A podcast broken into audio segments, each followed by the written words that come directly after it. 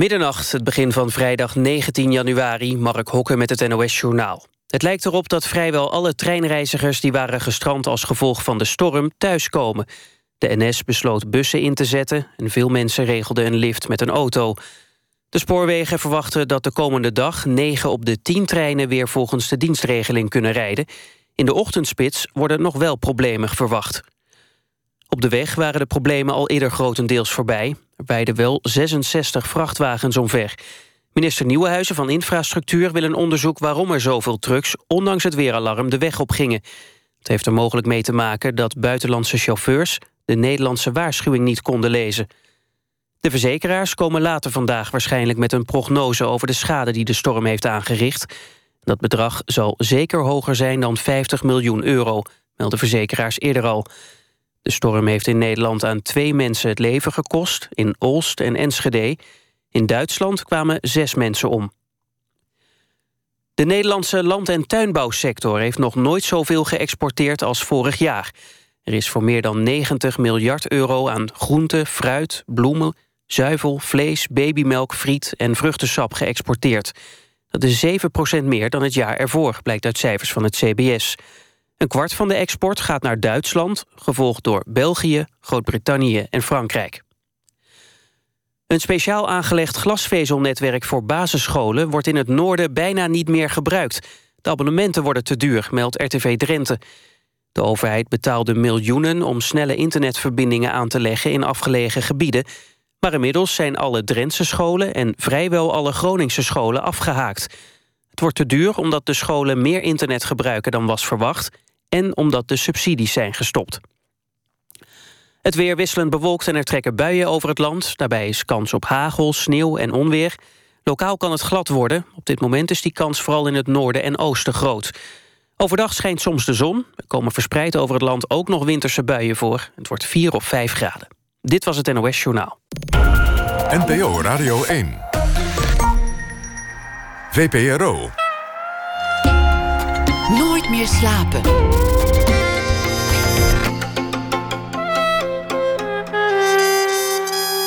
Met Pieter van der Wielen. Goedenacht en welkom bij Nooit meer slapen. Straks na één uur komt dichter Hanneke van Eijken op bezoek. Ze schreef een bundel, Kozijnen van Krijt. En Jona Valken vertelt over de stormachtige dag die ook weer overwaaide. En hij zal een verhaal erbij maken en dat voordragen na één. En dan gaat het ook over de Beatles. Hoera de Beatles, want uh, er zijn mensen die het aandurven. De Analogues om precies te zijn, om de hele White Album te vertolken op het podium. Komend uur Antoinette Beumer. Kun je jezelf helemaal kennen? Of schuilt er ergens in je eigen geest misschien een gevaar waar je geen weet van hebt? Een vijand, een geschiedenis waarvan je dacht dat je hem al lang had afgeschud, of waarvan je dacht dat het maar een detail was. Dat is een van de thema's in uh, Beumers eerste grote film, alweer zeven jaar geleden, De Ongelukkige Huisvrouw, gebaseerd op het boek van Hélène van Royen. Het werd een enorm succes. Een half miljoen mensen gingen naar de bioscoop, en dat toch voor een vrij weinig luchtig relaas, mag je zeggen. Beumer, geboren in negentien tweeënzestig, was kennelijk een laatbloeier, maar ze haalde dat snel in. Vijf grote films in vijf jaar tijd. En nu nog een keer dat thema. Het verleden dat iemand inhaalt. En dit keer in haar eerste roman. We hebben er een schrijver bij. Mijn vader is een vliegtuig, heet het boek. Deels geïnspireerd op gegeven uit haar eigen jeugd. Ook haar vader belandde in een inrichting en sleet daar de rest van zijn dagen. Antoinette Beumer werd geboren in negentien tweeënzestig, dat zei ik al. Ze groeide op in Amstelveen. Ook haar zussen Marjolein Beumer en Famke Jansen zitten in het vak van de cinema. Als actrice, schrijfster en nog veel meer. Ze maakte vele films en ook vele series en ook vele commercials. Ik noem er een paar. De Gelukkige Huisvrouw, de film Jackie met Carice en Jackie van Houten. Loft en Rendezvous. Antoinette Beumer, hartelijk welkom. Dankjewel. Vind, vind ik een prachtig thema. Of iemand zichzelf ooit helemaal kent. Ja. Of je je eigen ziel helemaal hebt verkend. Of dat er ergens misschien toch een soort onvermoede hoek zit. Ja. Ja, dat is ook zo, denk ik. Bij iedereen denk je dat? Ja, dat denk ik wel. Ja. Ik denk niet dat dat... Nee, ik denk eigenlijk niet dat je jezelf ooit helemaal uh, kent. Omdat je in verschillende omstandigheden kan komen waar uh, je dat uh, pas ontdekt als je erin uh, zit.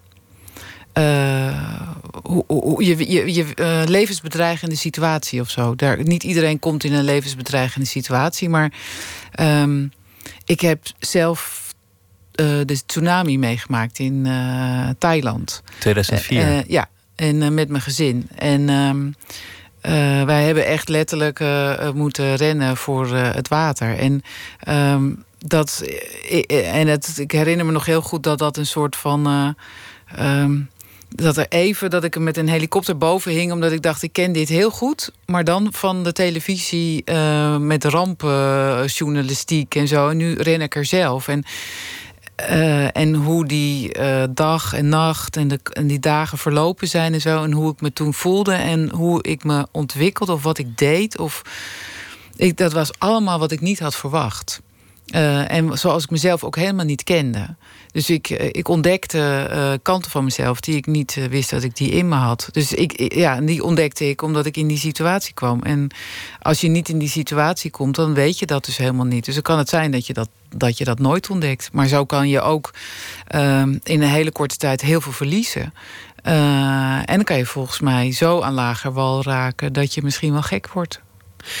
Kortom, je kent jezelf pas als je jezelf in alle omstandigheden kent. En zolang je niet alle omstandigheden hebt meegemaakt, wat per definitie waar is, weet je eigenlijk niet precies wie je bent. Nee. Je weet het nu hier in veiligheid, maar je weet het niet bijvoorbeeld in gevaar. Nee, nee. nee. Maar dat is eigenlijk nog veel enger dan het gevaar. Ik bedoel, het is, het is eng als er een tsunami aankomt en je moet rennen voor je mm-hmm. leven. Maar het is nog veel enger als, je, als, je, als het gevaar in jezelf zit. Als je ja. de, de valkuilen in jezelf ontdekt. Ja. Ja, dat vind ik ook het allerengste. Ik bedoel, je wil natuurlijk uh, op een soort stevige grond staan en niet op drijfzand. Dus je wil het idee hebben dat wat er ook gebeurt in je, in je leven... Dat, dat je daar klaar voor bent of dat je dat aan kan of zo.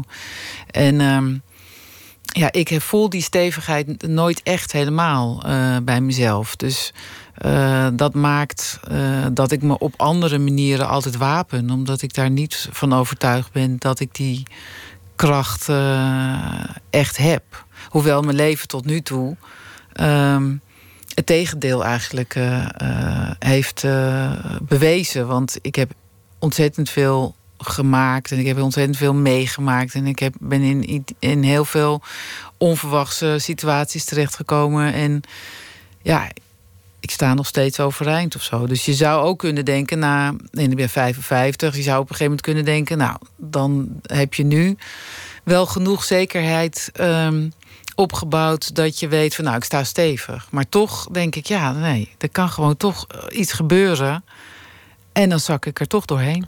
Die vrees is er altijd geweest. Ja. Wat als ik zelf inklap, wat als er, wat als er een, een spook in mezelf zit of, een, ja. uh, of, of, of iets anders. Ja, dat, dat zal haast wel van die vader komen, denk ik. Na het lezen ja. van je boek. Het ligt wel heel voor de hand natuurlijk. Ja, dat, dat, ja zeker. Um, ja, dat heeft er zeker mee. Natuurlijk heeft dat ermee te maken. Maar ook daarin, weet je wel, ik heb geen vergelijkingsmateriaal. Ik weet het. Of, of, of je weet ook maar niet wie je leven, was geweest dus... zonder nee. die vader. Dat nee. weet je niet. Nee. Hoe, hoe, hoe was je anders bij die tsunami dan je dacht? Want je zei, ik heb toen mezelf op een andere manier leren kennen. Wat was er zo anders? Nou, ik was uh, als een uh, leeuw gewoon. En ik was heel krachtig. En uh, ik, ik, ik ben alleen maar bezig geweest met... Uh, oké, okay, we moeten zo hoog mogelijk zien te komen. Zo snel mogelijk.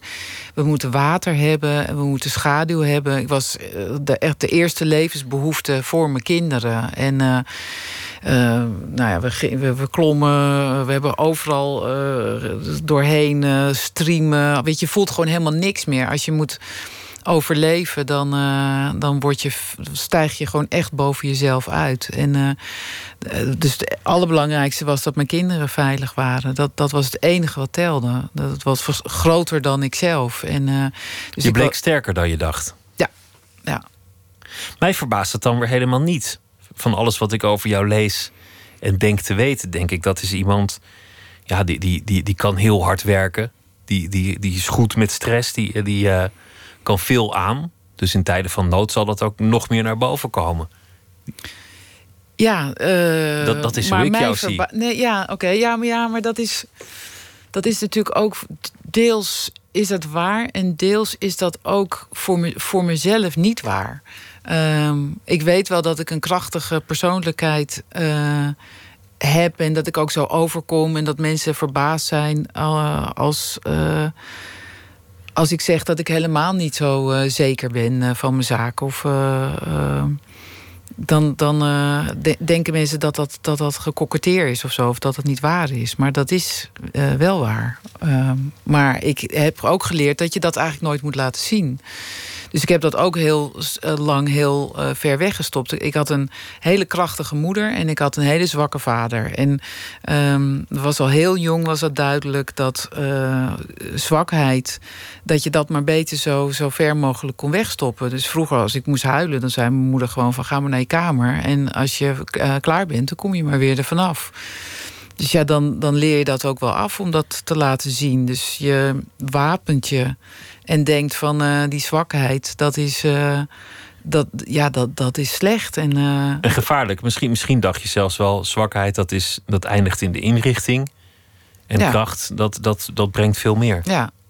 Nou ja, uiteindelijk kom je er natuurlijk achter dat het allemaal onzin is. En dat juist hoe krachtiger je probeert te doen, hoe zwakker je eigenlijk uh, wordt. Omdat, om, omdat je dan jezelf alleen maar aan het overschreeuwen bent. Dus uh, uh, dat, dat heb ik natuurlijk ontdekt nadat het uh, op een gegeven moment niet meer ging. Nadat ik te veel hooi op mijn vork had genomen en te hard had gewerkt. En eigenlijk ook te veel ergens instopte waar niet genoeg uitkwam.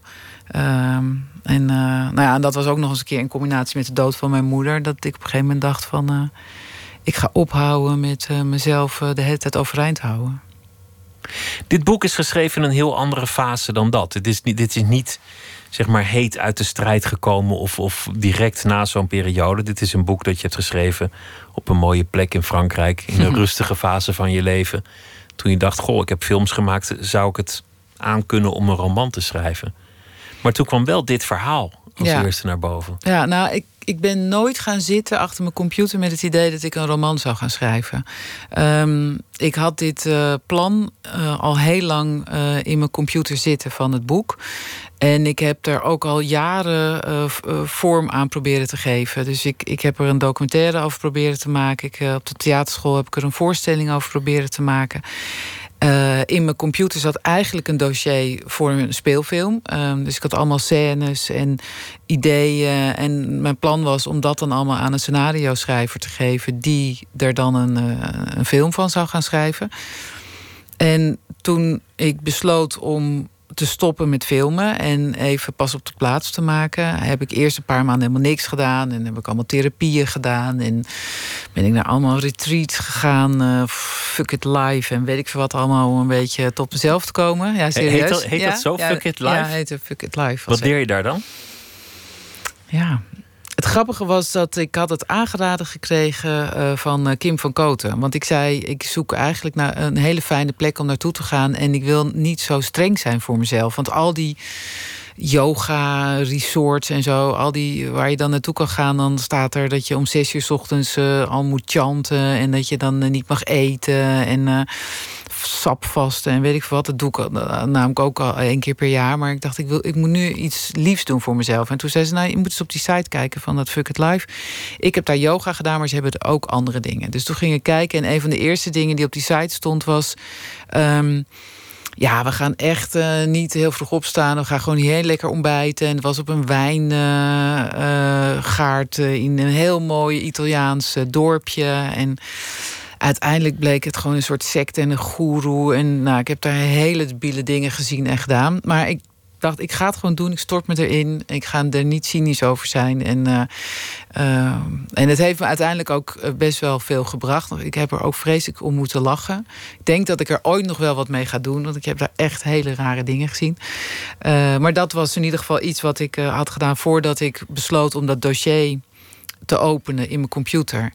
Uh, en te kijken wat dat nou eigenlijk was, wat ik had geschreven. En ik wist natuurlijk heel goed waar het over ging.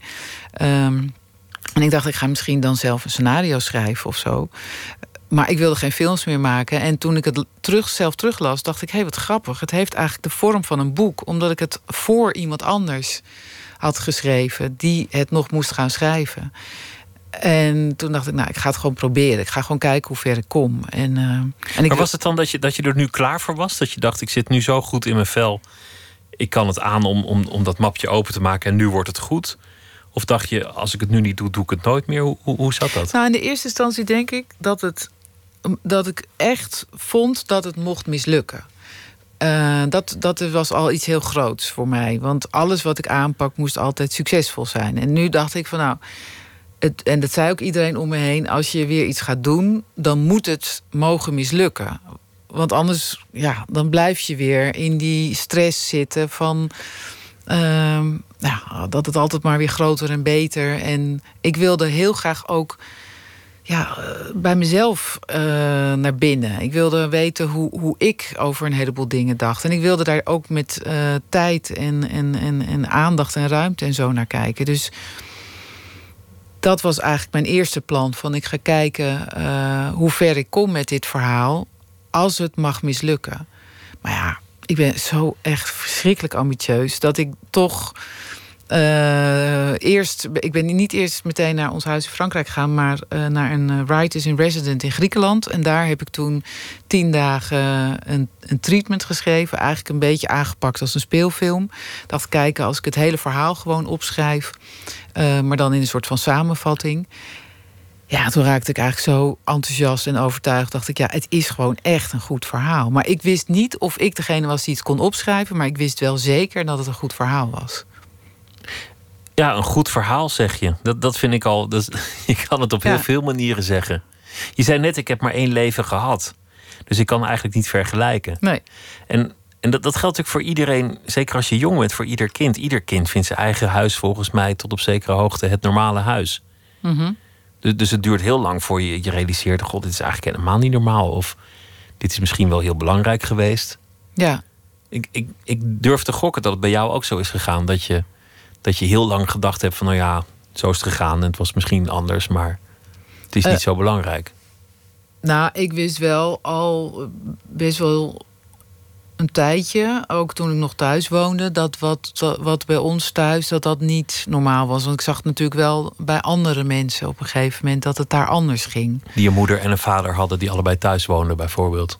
Ja. En, en daarvoor uh, ook al waarschijnlijk. Ja, en, en, maar ook hoe, hoe die zich uh, gedroegen en, uh, en, en hoe het er daar aan toe ging. Nou ben ik wel opgegroeid in de jaren zeventig. Dus het was wel, bij heel veel huizen was het, uh, ging het er... Uh, er was weinig standaard of zo. Um, maar ik um, heb me eigenlijk altijd heel erg ertegen afgezet. Dus ik heb vrij lang wel gedacht dat het probleem bij mij lag. Dat ik te lastig was, dat ik een ingewikkelde puber was... en uh, die altijd maar overal problemen uh, creëerde. Terwijl ik nu achteraf kan zien dat mijn gedrag wel ergens vandaan kwam. J- jouw vader was aan de ene kant ja, een, een mooie man, een verzorgde man. Een man die vloog voor zijn werk, hij was purser, een man van de wereld, kortom. Dus aan de ene kant een soort held, iemand om tegenop te kijken. Ja. Als die er was, was het, was het feest. Hoera, papa is er. Ja, nou dat was niet zo hoor. Dat is in het boek dus wel zo. Um, in het boek heb ik heel erg mijn best moeten doen... om me te verplaatsen in een meisje die haar vader als een held ziet. Maar ik heb dat zelf nooit gezien.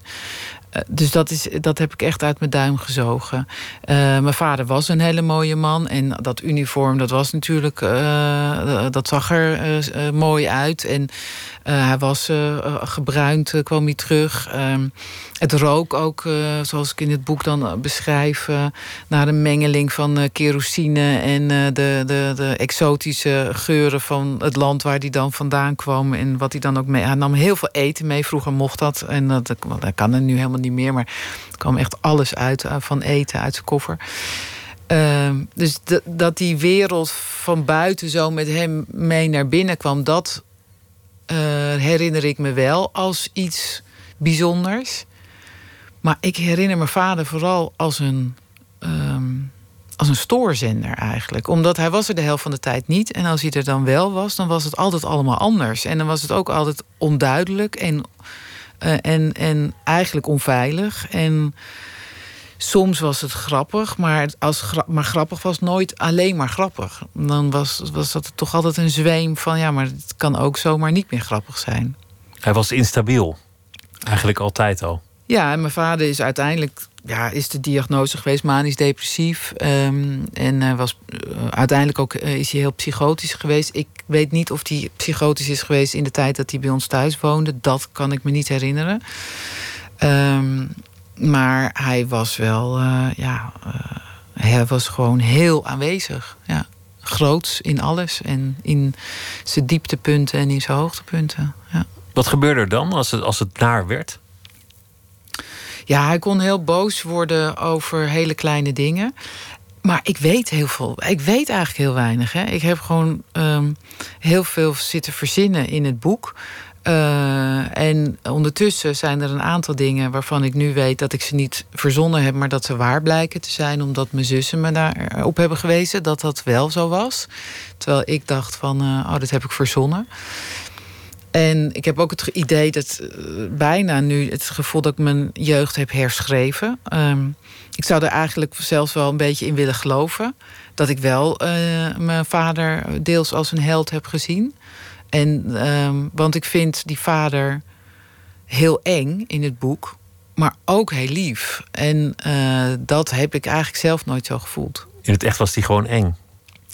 Of afwezig? Ja, afwezig. En, en dat, dat enge, dat, dat, dat is pas veel later gekomen dat ik dat, ik dat eng ben gaan vinden. Eigen, eigenlijk pas in mijn, echt, in mijn volwassen leven ben ik met terugwerkende kracht pas bang geworden. En op het moment zelf was ik vooral eigenlijk boos. Ik heb me gewoon altijd heel erg tegen hem afgezet. Waar was je dan boos over? Wat was dat voor boosheid? Boos dat hij de boel in de war schopte? Of boos dat, dat hij verdwenen was? Mm, ik weet niet, we botsten. Mijn vader en ik botsten gewoon altijd. Altijd. Er was gewoon geen normaal gesprek mogelijk. Uh, en ik heb heel lang gedacht dat het aan mij lag. Maar het, het escaleerde tussen ons gewoon altijd binnen no time. Binnen no time was, was het gewoon niet leuk. En dan werd ik naar mijn kamer gestuurd. Of uh, vroeger als klein kind werd ik altijd onder de koude douche gezet. Omdat ik dan te driftig was. En ik was extreem driftig. Um, en heel, ja, ja, extreem driftig. En dus ik heb altijd gedacht dat het mijn persoonlijkheid was. Dat ik extreem driftig was. Maar dat ben ik eigenlijk helemaal niet. Uh, maar dat, ja, dat, dat, dat was gewoon iets wat dan... Um, tussen hem en mij zo ontstond... dat, dat ik me van me af probeerde te schreeuwen of zo, denk ik. Wat is het moment geweest dat je, dat, dat je realiseerde... Dat, dat, hij, dat hij echt problemen had? Dat het echt een psychiatrisch patiënt was? Uh, nou, mijn ouders die gingen scheiden. En, uh, want mijn vader die had heel veel uh, relaties buiten de deur... en die had op een gegeven moment dus ook weer een relatie. En dat was voor mijn moeder eigenlijk het moment om te zeggen... Uh, van uh, nu stop ik ermee... En ik had, later zei zij tegen mij, dat, dat kan ik me ook niet herinneren... dat ik dat al heel vaak tegen haar had gezegd. Van je, waarom ga je niet bij die man weg? Want we zijn samen ook wel eens op zoek geweest uh, naar mijn vader... want dan was hij weer eens verdwenen. En, uh, dus, en ik ben de oudste thuis, dus zij nam dan mij schijnbaar wel in vertrouwen... maar ook daar heb ik heel weinig herinneringen aan... Um, maar hij, uh, was, uh, hij, had een, dus, uh, hij was verliefd... Uh, op een stewardess. Nou, heel uh, cliché natuurlijk. Dat is, dat is een beetje een cliché, ja. En uh, uh, toen uh, wilde hij met die vrouw uh, verder. Maar die had er helemaal geen uh, zin in. Dus mijn vader stond eigenlijk binnen een week... stond hij weer op de stoep. En dacht hij van, nou, we gaan toch maar niet scheiden. Maar mijn moeder die had zoiets van, ja, nou, nu ga ik het gewoon doorzetten. Dus die zei, we gaan wel scheiden. En eigenlijk is mijn vader toen in een hele korte tijd... is die toen uh, psychotisch geworden. Dus, en die stond de hele tijd bij ons voor de deur. Dus die, die, die stond altaars in de voortuin te bouwen... met alle meubels die dan weg waren. En stond, dan zette die weer terug in de tuin. En dan zette die erbovenop een, een, een bos rozen voor mijn moeder. Of stond met ik weet niet hoeveel vlaaien voor de deur. En dan te, te roepen van uh, ik kom weer thuis wonen. En dus ja, die, dat, dat, dat was, nou, toen wisten we wel echt dat er iets heel erg mis was. Echt een onttakeling. Ja. Maar in een hele, hele korte tijd. En toch is het gek hoe je ook daar, als je er eenmaal in zit... alweer heel snel grapjes over kan maken... en dat dan ook weer normaal vindt. Want in mijn, in mijn boek... dus er zijn ook wel dingen vrij letterlijk wel waar.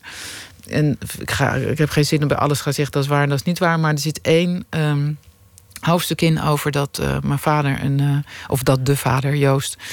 een um, altaar bouwt in de tuin... en dat de moeder en uh, Eva dan uh, met hun ruggen tegen de verwarming aanzitten... met een uh, handspiegel en dan zitten te kijken wat die zitten doen. En dat is een, een, een letterlijke weergave van uh, uh, wat ik met mijn moeder heb meegemaakt. Alleen ik was toen uh, zeventien en Eva uh, is uh, zes jaar. Dus dat is wel een heel ander verhaal. Maar ik als zeventienjarige kan me herinneren dat ik toen ook verschrikkelijk heb gelachen... dat het zo'n absurdistische situatie was. En dat wij ook heel bang waren, omdat mijn zus was, een van mijn zussen was uit. En wij dachten, oh god, zo meteen komt hij thuis. En het was midden in de nacht. En nou, mobiele telefoons had je natuurlijk nog niet. Dus we konden haar ook niet waarschuwen. En we hadden een voortuin en een achtertuin. En zij kwam meestal gewoon door de achtertuin. Uh, en de, bij ons stonden natuurlijk ook alle deuren vroeger nog gewoon open. Maar we hadden alles dicht gedaan. Omdat het dan natuurlijk, ja, we wisten ook niet meer, mijn vader, van uh, wat, ga, wat gaat er gebeuren. Dus we zaten gewoon met die handspiegel de hele nacht te wachten.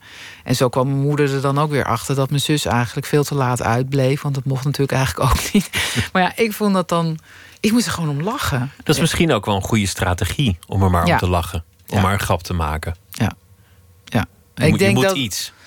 Uh, ja, maar uh, ik vind dat ook een hele gezonde strategie. En dat heeft me heel veel opgeleverd. Ik zie eigenlijk vrij snel in iets uh, zie ik de humor. Dat heb je en, toen geleerd. Als je, ja. als je hierom kan lachen, dan kan je daar ook om ja. lachen. En ik mis dat eigenlijk wel een beetje. Ik ben de afgelopen twee weken heel veel, in de, uh, heel veel interviews gegeven. En uh, alles is uh, moeilijk, moeilijk, moeilijk. Ik heb echt zin, zin om dat liedje van uh, Brigitte Kaandorp te gaan zingen. Van, ik heb een heel zwaar leven. Uh, Want ik ervaar dat helemaal niet zo. Dat, ik, dat het moeilijk, moeilijk, moeilijk is. En uh, ik, ik, ik heb heel veel... Uh... Het is voor jou een gegeven. Het is gewoon hoe ja. het is gegaan. Het, het ja. is deel van jouw leven. Ja. Het was misschien niet nee, leuk. Maar ook, maar ook de, hoe het vroeger was. Uh, ik zat bij Jinek en die zei... Ja, jou, jouw jeugd was een hel. Ik dacht, nou, dat is echt niet zo. Het is geen hel. Het was geen hel. Want mijn vader die was er niet de hele tijd. En als hij er wel was, ja, dan... dan wisten we onze manier daar ook wel in te vinden. En waren we gewoon kinderen. En gingen we onze eigen weg wel. En we werden niet geslagen. En we werden niet aangerand. En uh, ja, dat, dat was allemaal niet aan de hand. En als tiener kun je altijd weg. Ik bedoel, ja. ik kwam als tiener alleen thuis om mijn jas te halen. Ik, ja, ik was zoveel mogelijk weg. Ja. Zo, en maar ik was ook sowieso op. Zo snel mogelijk het huis ook uit. Ja. Heeft jouw moeder eigenlijk jou ooit... nou ja, apart genomen en met jou gepraat over wat er aan de hand was? Heeft ze ooit jou als kind deelgenoot gemaakt van de situatie, de diagnose, al dat soort dingen? Um, nou, rond die scheiding wel, ja. ja. Rond die scheiding wel, want toen ging dat ook allemaal spelen... dat mijn vader dus opgenomen moest worden. En, en toen kwam de ongelukkige situatie dat mijn ouders dus gescheiden waren. Dat mijn vader eigenlijk... Um, al zijn pijlen richten op mijn moeder, dat die was de schuld van alles. Dus uh, mijn moeder werkte als een vlag uh, op een rode stier voor mijn vader. Dus als er over zijn behandeling gesproken moest worden... dan kon mijn moeder dat niet meer doen. Dus moest ik uh, dat doen. Dus ik was al heel jong eigenlijk. Werd, was ik degene die dan uh, met uh, de artsen moest uh, praten. Dus en... jij werd ook de verzorger van je, van je ouder eigenlijk? Ja, nou, ik ben la- veel later pas ook uh, echt uh, de, uh, de wettelijke vertegenwoordiger van mijn vader geworden, voogd. Maar uh, al heel jong was het zo dat ik op mijn zeventiende, achttiende... gewoon door de inrichting werd gebeld van uh, je vader wil weg. Uh, dan zat hij op de gesloten afdeling en dan was hij uh, vrijwillig opgesloten. Maar dan was het wel uh, de pl- het plan dat hij daar zou blijven. En dan wilde mijn vader weg. En dan of ik even langs kon komen om, uh, om hem over te halen daar te blijven. Wat natuurlijk heel vaak niet lukte. Maar ja, dat was natuurlijk een hele rare situatie. Ik moet, ik moet meteen denken aan je film De Gelukkige Huisvrouw. Omdat dat, dat gaat over iets heel anders. Een heel ander soort vrouwen en een heel andere situatie. En het is ook gebaseerd op een boek van heel iemand anders. Van Hélène van Royen. Ja, ja. En tegelijk, tegelijk zitten er wel raakvlakken in. In, in dat, dat leven en in jouw eigen verhaal. Ja, dat was ook de reden waarom ik die film zo graag wilde maken. En ik denk ook dat um, het boek ligt... ook wel in het verlengde van de film. Ik denk meer eigenlijk van de film dan van het boek. Um, hoewel op een gegeven moment eigen je je van alles toe. Uh, als je een film gaat maken, dan, dan leg je dat boek op een gegeven moment... eerst ben je er heel erg naar je toe aan het trekken... en dan leg je het boek heel ver weg. Dus uh, uh, het is nog steeds heel, het verhaal van Hélène van Royen... en ook het echte verhaal van Hélène van Royen. Het boek is heel autobiografisch van haar. Over een postnatale depressie en...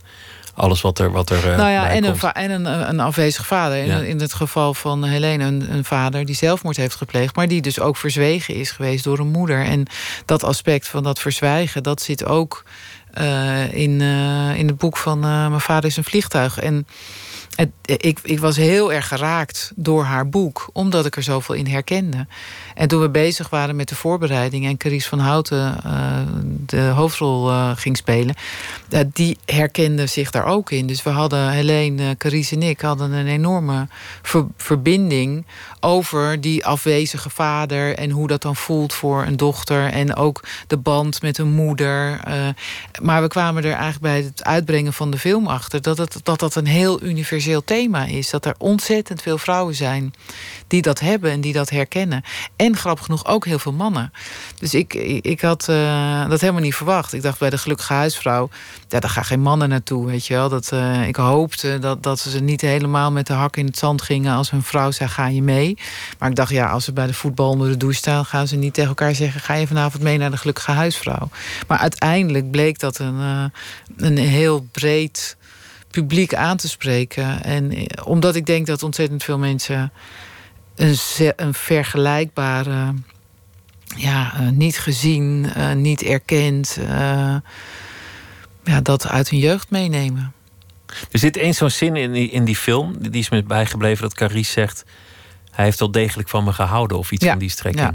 Ja, ja. Dat ze erachter komt van, dit heeft hij nooit hield geweten. Wel van me, hij zegt hield ze, wel ja, van hij me. hield wel van me, zegt ze. Uh, uh, een van de laatste dingen is wat ze dan tegen Waldemar zegt, haar man. Ja, Mike, mijn uh, man, uh, zei dat een tijdje geleden tegen mij. Zei die, is het je wel eens opgevallen dat uh, dat zinnetje in al je films uh, zit? En het zit uh, ook in het boek. Uh, ja. En in het echte leven... Ja, dat wilde ik net vragen, ja, natuurlijk. Ja, in het echte leven heb ik een, uh, ook zo'n soort moment gehad. Stomme is dat als je, uh, als je dan een film maakt zoals De Gelukkige Huisvrouw, wat ik heel erg gebaseerd had, ook weer op de inrichting van mijn vader. Dus ik had ook Carice meegenomen. En, uh, en ook nu weer voor dit boek uh, ben ik heel erg teruggegaan naar alle herinneringen die ik heb over die plek. Maar toen mijn vader nog leefde en als ik op die plek kwam, had ik soms gewoon een beetje het idee dat ik in mijn eigen speelfilm was beland. Omdat het bijna, ik had het bijna verheven tot, uh, tot fictie. En mijn vader, dat is ook de la- allerlaatste keer dat ik mijn vader heb gezien um, uh, bij leven. Uh, zij, was hij, uh, hij was aan het dementeren op het laatst. En hij was heel erg verward. Uh, hij zat in een rolstoel toen ik aankwam. Terwijl hij zit eigenlijk, zat eigenlijk helemaal nooit in een rolstoel. Dus dat was de, de enige keer dat ik hem ineens in een rolstoel zag zitten. En ik ging naar Amerika om Jackie te maken. Dus ik kwam eigenlijk afscheid nemen. En ik dacht, uh, ik was, zou drie maanden weg zijn. En hij was helemaal niet ziek. Ik dacht, ik zie hem gewoon over drie maanden weer. En uh, toen vroeg ik hoe het ging. En toen zei hij, ja, ik heb heel slecht geslapen. En uh, toen had hij een... een beetje onsamenhangend verhaal waar ik uiteindelijk uh, uithaalde dat hij zei, je was zo benauwd en we hebben de hele nacht samen onder de douche ge, uh, of bij de douche gezeten met, om, om, om die uh, stoom, zodat je, uh, dat je weer een beetje lucht kreeg. En toen herinner ik me ineens dat ik vroeger dat had. Ik had kroep of zoiets heette dat. En dan zaten mijn ouders de hele nacht met mij in... Uh, in de douche. En dat vond ik ineens zo'n liefdevol beeld, dat hij dan zo'n hele nacht met mij op schoot in die ruimte had gezeten. Dat ik schoot gewoon helemaal vol. En, uh, en Mike was er ook. En ik liep echt zo even naar de gang. En toen zei ik, ik heb mijn gelukkige huisvrouwen momentje net gehad. Maar dat is natuurlijk eigenlijk ook alweer een beetje flauw om dat dan te zeggen. Maar ineens was hij wel degelijk, ja, een vader. Ineens dacht ik, je bent het wel geweest ook. Ja.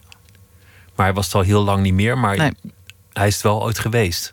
Misschien is dat hij, het dan. Ja, ja. En um, de laatste uh, moest ik... Uh, of was ik gevraagd of ik wat jeugdfoto's wilde laten zien in de, bij, een, bij een interview. En toen ging ik dus kijken. Maar ik heb heel weinig foto's van mijn vader en mij.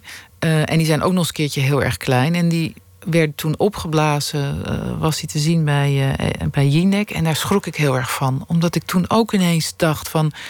ik zie gewoon een hele gelukkige vader. Ik zie gewoon een vader die met een klein kindje op zijn nek... Uh, op vakantie gewoon een goede tijd heeft. Dus ik vind het echt zo zonde dat ik dat dan zelf niet meer kan herinneren. Maar ik krijg trouwens best veel terug van mensen die mij goed kennen... die het boek hebben gelezen, dat ze het zo'n liefdevol vinden... naar mijn vader toe, het boek. En dan denk ik van, oh, dat is wel fijn dat ik dan op die manier misschien... Uh, dat zelf heb kunnen creëren. Dat wat ik, wat ik vergeten ben en wat ik gemist heb of zo, dat ik dat dan met fictie heb, met kun, fictie, heb kunnen inhalen. Ja, heb, heb kunnen inhalen. Het is ja. zeker geen afrekening. Dat is het absoluut niet. Daar was ik heel bang voor. Ik was heel erg bang dat mensen zouden zeggen: het is een vader- en een moedermoord. Dat is nogal vrij letterlijk ook soms in het boek. En, ze, en de dood van de, van de beide ouders. En, en, en hoe daarover gepraat wordt en zo. Dus ik dacht, was wel bang dat dat, uh, dat dat zo gelezen zou worden. Terwijl dat van mij niet zo uh, bedoeld was. Nee, nee dat, dat, zo, zo heb ik het niet gelezen in ieder geval. Hoe heb jij het gelezen? Ik heb, ik heb het gelezen als, als gewoon een, iemand die beschrijft hoe het is gegaan. Maar wat, wat, wat ik ook interessant vond, is, is namelijk het andere aspect waar ik mee begon. Dat, dat gevaar in jezelf. Want je zei, ja, we hadden humor, ik kon erom lachen. Ik kon het leuk maken. Dat is ook jouw talent als filmmaker. Want, want De Gelukkige Huisvrouw was geen zware film. Nee. Het was een zwaar thema, maar het ja. was, was een film met plezier, spanning, romantiek, seks. Alles zat erin. Het werd nergens loodzwaar, omdat het waarschijnlijk niet in jouw karakter zit om dat zo te doen.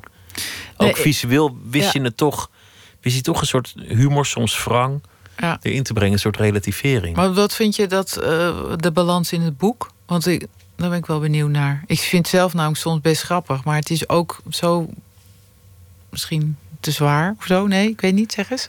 Nee, nee, maar, maar wat, wat ik interessant vind, is, is die drang om het niet te zwaar te maken. Ja. Dat het personage daar zelf door wordt ingehaald. Iemand die altijd zegt, ja, maar het is heus geen trauma. Ja, maar ik heb dat heus wel opgelost. Of ja, maar ik kan dit heus wel aan.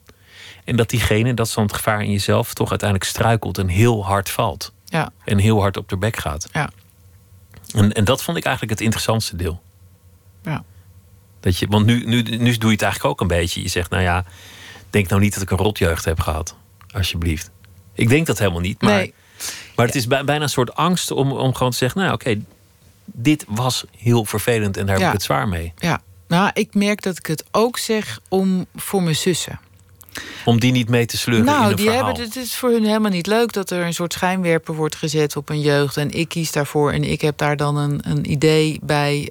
Um, of een idee bij, maar bedoel, ik, ik weet dan wat ik zeg en waar dat vandaan komt en zo. Maar zij hebben dat natuurlijk op hun manier weer beleefd. En zij worden, moeten zich daar ook weer toe verhouden. En worden, worden daar ook op aangesproken. En, dus ik krijg inderdaad de neiging om dat dan te gaan relativeren. Om dan te gaan zeggen van, uh, het zo erg was het allemaal niet. Wat tegelijk waarschijnlijk ook waar is. Ja. Het was niet zo erg. Ja. En het was wel zo erg. Ja. En zeker als jullie alle drie een beetje in de schijnwerper staan...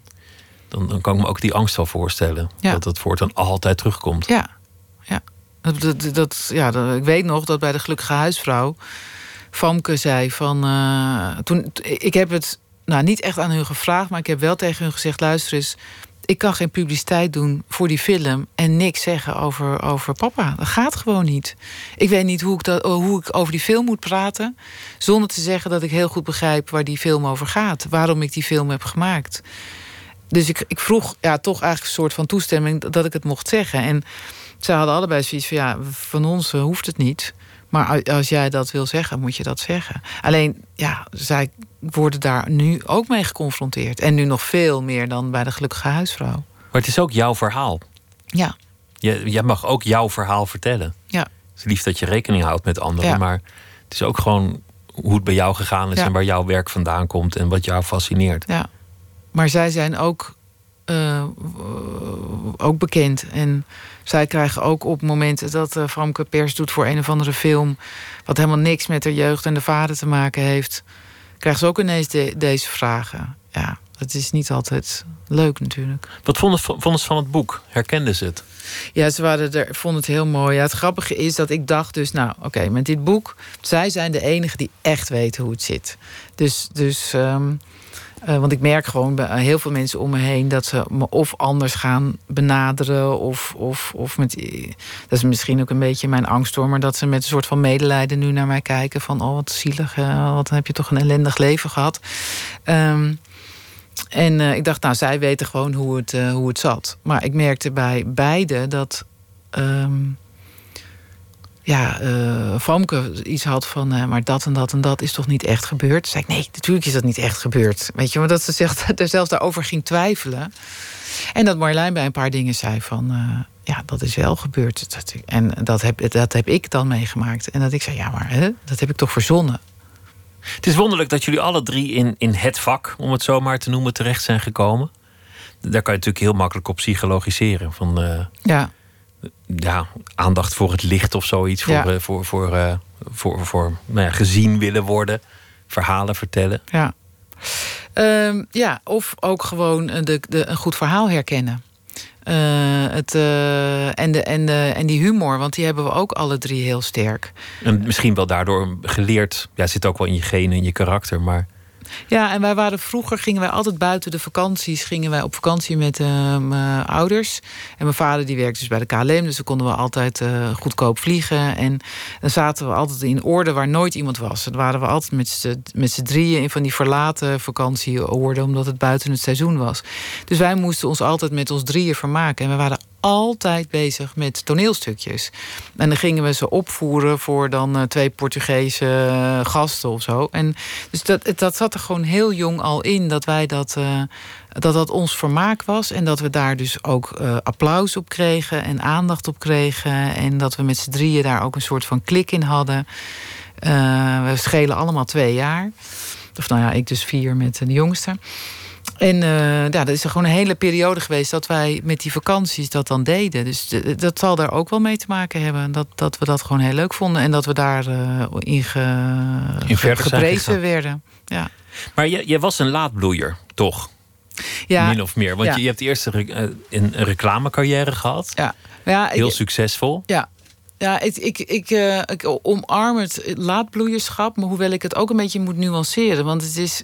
Als het is, als ik het, ik doe alles wat ik hiervoor gedaan heb eigenlijk tekort. Dat als was ik, ook bloeien.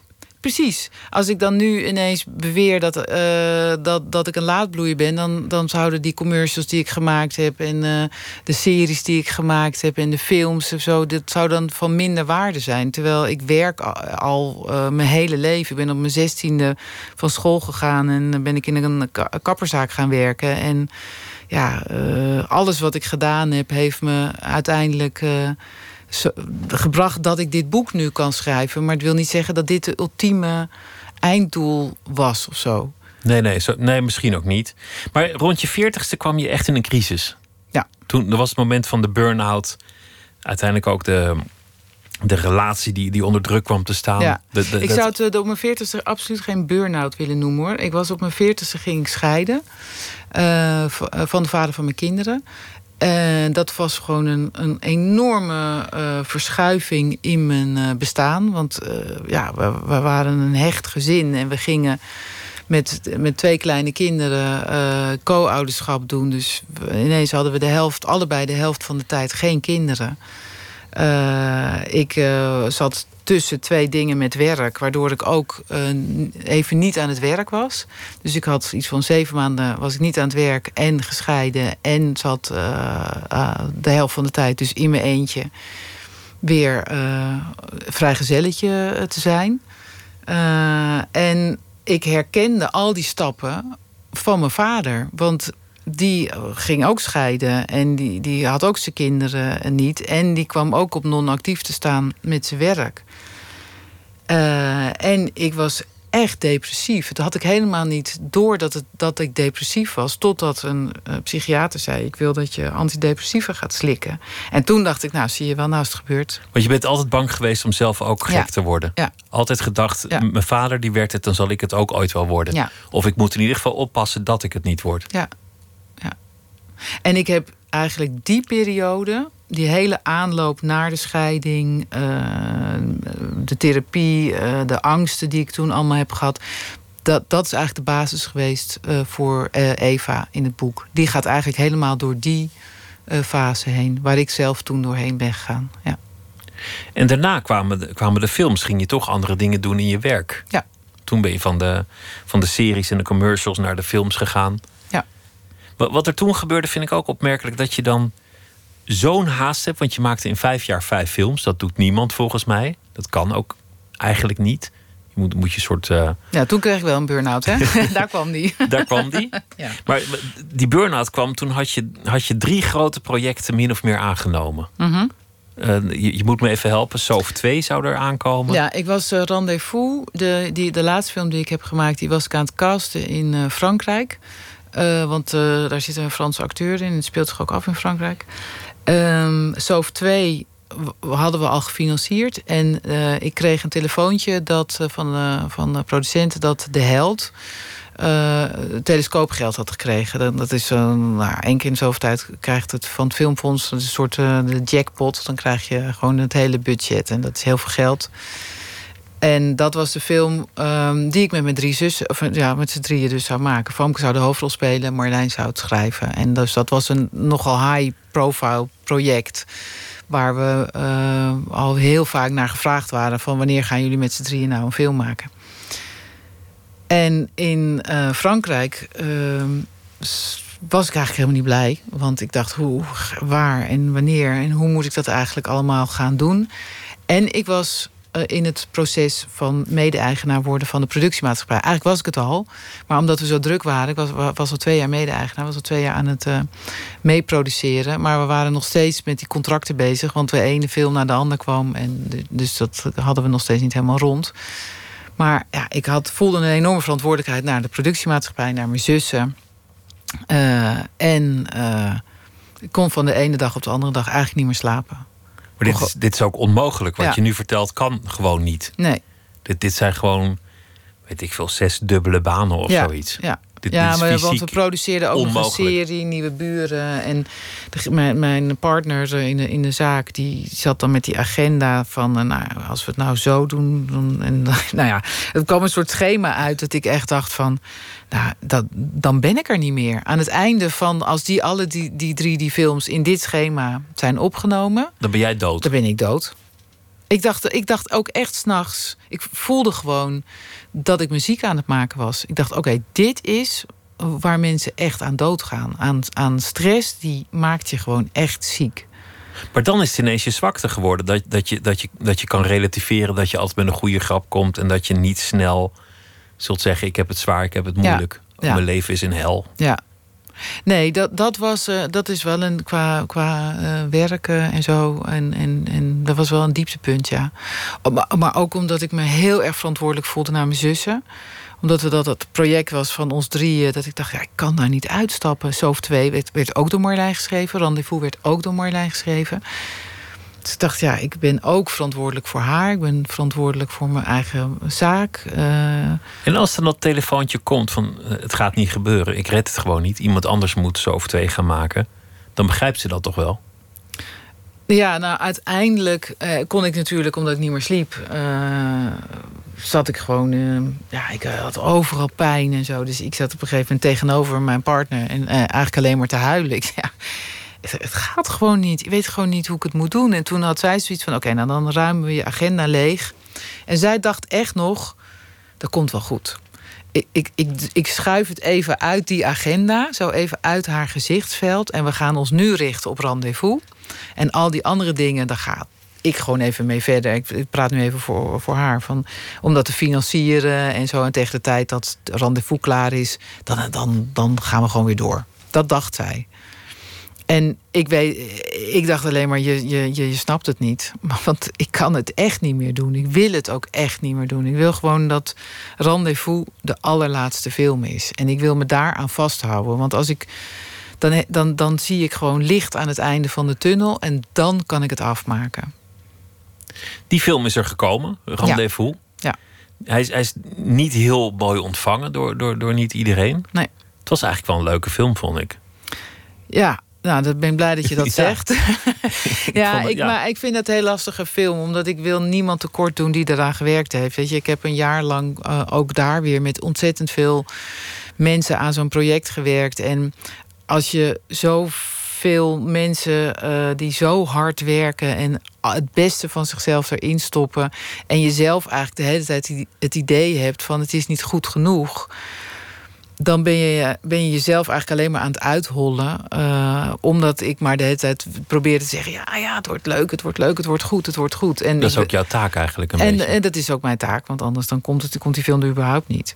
Maar... Um, ja, het was wel zo dat toen ik in de geluidsmontage... Uh, toen de mix helemaal klaar was... en ik dacht, nu, nu hoef ik niemand meer uh, uh, omhoog te duwen... dat ik echt als een plumpunning in elkaar zakte... en alleen maar kon zeggen, wat een kutfilm. Maar ja, zo erg is hij niet. Maar dat komt meer, dat, en zo erg is hij echt niet, maar dat komt gewoon door mijn gevoel. Ik, ik, las, ik las de recensies, of, of, of niet alle recensies, maar een paar... en die, die maakten echt, echt een soort, uh, soort steak tartaar van die film. Ja. En... Maar Daar... dat heeft natuurlijk met verwachtingen te maken. Men, en toen, men toen ging, ik met, met, nou, ging ik met steak tartaar verwachtingen naar ja. de bioscoop... en, en zag eigenlijk, en daardoor vond ik het ineens een heel leuke film. Zo werkt het ook weer. Ja, ja. ja het kan alle kanten. Ja, maar ja. je zei, ik wilde eigenlijk geen film meer maken. Ja. Je was er echt klaar mee. Je had echt ja. gedacht, van, nou ja, al die successen, alles wat ik gedaan heb... het zal allemaal wel, het is, het is mooi geweest, voorbij. Ja. Maar... ja, dat klinkt een beetje te radicaal, denk ik. Ja, dat is ook zo. Want uh, ik ben, ben nu... Um, nou, ben nu, niet nu, maar ik ga... Uh, als ik mijn boek gevierd heb... want dat wil ik ook. Uh, ik wil gewoon tijd hebben om nu uh, dat boek te vieren, dat het er is. Daar had ik hele hoge verwachtingen trouwens van. Ik dacht, dan krijg ik uh, allemaal telefoontjes... dat ik dan overal mag uh, komen stukjes voorlezen of zo... of iets doen, maar er gebeurt helemaal niks. Dus dan goed, dus waarschijnlijk ga ik gewoon volgende week... Uh, mijn, mijn laptop weer openklappen. En dan ga ik aan het scenario uh, beginnen van uh, het boek... en dan ga ik er toch uiteindelijk een film van maken. Dit, dit, ja, hier zit ook een film in. Het, het is ook filmisch in zekere ja. zin. Ja. Ja. Maar je zei, ik, ik kan dit alleen maken als het, als het mag mislukken. Dat, dat, lijkt me, dat lijkt me bijna een soort levensles. Ja. Dat, ja. dat, dat je iets maakt. Uiteraard streef je naar het beste en het mooiste. Maar het, het mag gewoon mislukken. Ja. Dat nou, lijkt me zo'n nou, vrijheid. Ja, maar dat was, ah, dat was zo totdat het een, uh, een boek werd. Toen mocht het nie, ineens niet meer mislukken. Maar, toen was het alweer voorbij. Ja, toen, en toen heb ik mezelf weer enorm veel stress gegeven. Want toen moest het weer natuurlijk uh, het beste ever worden. Ja, het is heel vermoeiend. Maar, maar het, zijn ook, het zijn uiteindelijk ook allemaal dingen waar je geen controle over hebt. Of, of een boek goed wordt of niet. Nou, of het goed wordt of, of niet, heb je wel controle over. Maar of het een succes wordt of niet, heb je geen controle over. Nee, maar dat had ik voor mezelf wel. Dat, dat, dat mag wel mislukken, hoor. Uh, uh, voor mij, nog steeds. Uh, kijk, ik wil natuurlijk dat iedereen het koopt... en dat, het, dat, uh, dat ik misschien een keer mijn keuken kan verbouwen of zo. Dat, er, dat, er, dat ik er geld mee ga verdienen. Maar ik heb een hele realistische uh, verwachting van, van boeken. De, er zijn heel weinig schrijvers die van hun boeken kunnen leven. En ik ben zo blij dat... de, dat het gelukt is, dat er gewoon een boek ligt, dat het af is... en uh, dat de mensen die het lezen er zo enthousiast op reageren... dat voor mij is, kan het niet meer mislukken. Dus als het nu, als de, de, de verkoop nu stagneert... dan is het niet mislukt of zo, echt niet. Dat lijkt me ook, lijkt me ook altijd een ja. gezonde mentaliteit, zeker ja. met, uh, met boeken. Maar we staan alweer uh, uh, al, al in de... bestsellerlijst. Hè? En dat is dan voor een debuut schijnt weer heel bijzonder te zijn. Zeker, ja. ja. Maar goed, je gaat, je gaat weer films maken. Um, film. Een film. Nou ja, maar goed, dan, dan ben je weer filmmaker. En dan ga je weer, ga je weer films maken. Ja. Je hebt ook één keer onderweg een, een documentaire gemaakt... over, ja. over goochelaar Hans Klok ja. en zijn, uh, zijn, zijn enorme ambitie om het te, ja. te maken. En, en de reden dat ik het een mooie film wordt, vond, was, was dat je... eigenlijk met goochelen hetzelfde heb als, als, als filmmaker. Een goocheltruc is gaaf of hij is niet gaaf. Een beetje goocheltruc is, dat is, dat is gewoon ruk. Daar zit ja. niemand op te wachten. Ja. En, en de concurrentie is moordend, zeker in Las Vegas. Hij kan eigenlijk alleen maar de beste zijn in ja. alles. Of, of, of, het is gewoon, of hij moet het gewoon helemaal niet ja. doen. En dan is, vind ik het leuke nog van Hans... dat hij ook heel vaak zegt van... ik zou eigenlijk soms... want het is echt knap, hè, wat hij doet. Het is echt heel knap wat hij doet. Dus soms zou hij ook wel willen dat hij kon laten zien hoe knap het is. Maar dan moet hij die truc uh, laten zien. En dan is, is het niks meer. En als hij het goed doet, ziet het eruit alsof de makkie is. Je Precies, zaagt, je zaagt ja. iemand doormidden. Kijk, ja. er zijn er twee, het is ja. er één. Oké. Okay. Ja. Ja. Ja, dit is wel een van de allerleukste projecten geweest om te maken. Het hele maakproces van, uh, is denk ik het leukste wat ik ooit gedaan heb. Samen met Mike, je, ja, je, je, ja. je liefde... Dat, dat, maar dat lijkt me voor jou gek, omdat je, want je hebt geen script, je hebt geen, geen casting, je, je bent ook afhankelijk van wat er daar gebeurt. Ja, maar je document, gaat op pad. Ja, dat klopt, maar het is met do, een documentaire pak je toch ook wel een beetje op een speelfilmmanier aan. Het is niet dat je denkt, nou ik ga maar eens stofzuigerend achter iemand aanlopen, want alles is leuk. En zeker bij Hans Klok is alles leuk. Um, dus dat was ook wel een reden dat de mensen om me heen niet helemaal uh, overtuigd waren in het begin dat het een goed idee was.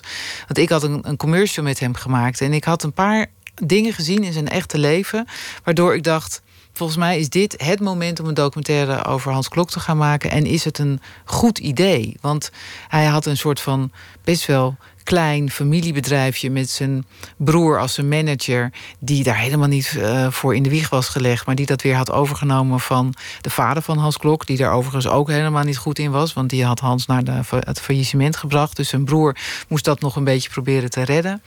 En uh, dat was eigenlijk ook niet echt gelukt. En uh, Joop van den Ende stond Uh, op de drempel van uh, dat bedrijf uh, uh, inlijven. Dus als dat zou gaan gebeuren, dan zouden er echt hele grote dingen in zijn leven gaan gebeuren. Dus, dus dat was het, het contrast tussen dat, dat liefdevolle kleine, dat, ja. dat bijna kneuterige, ja.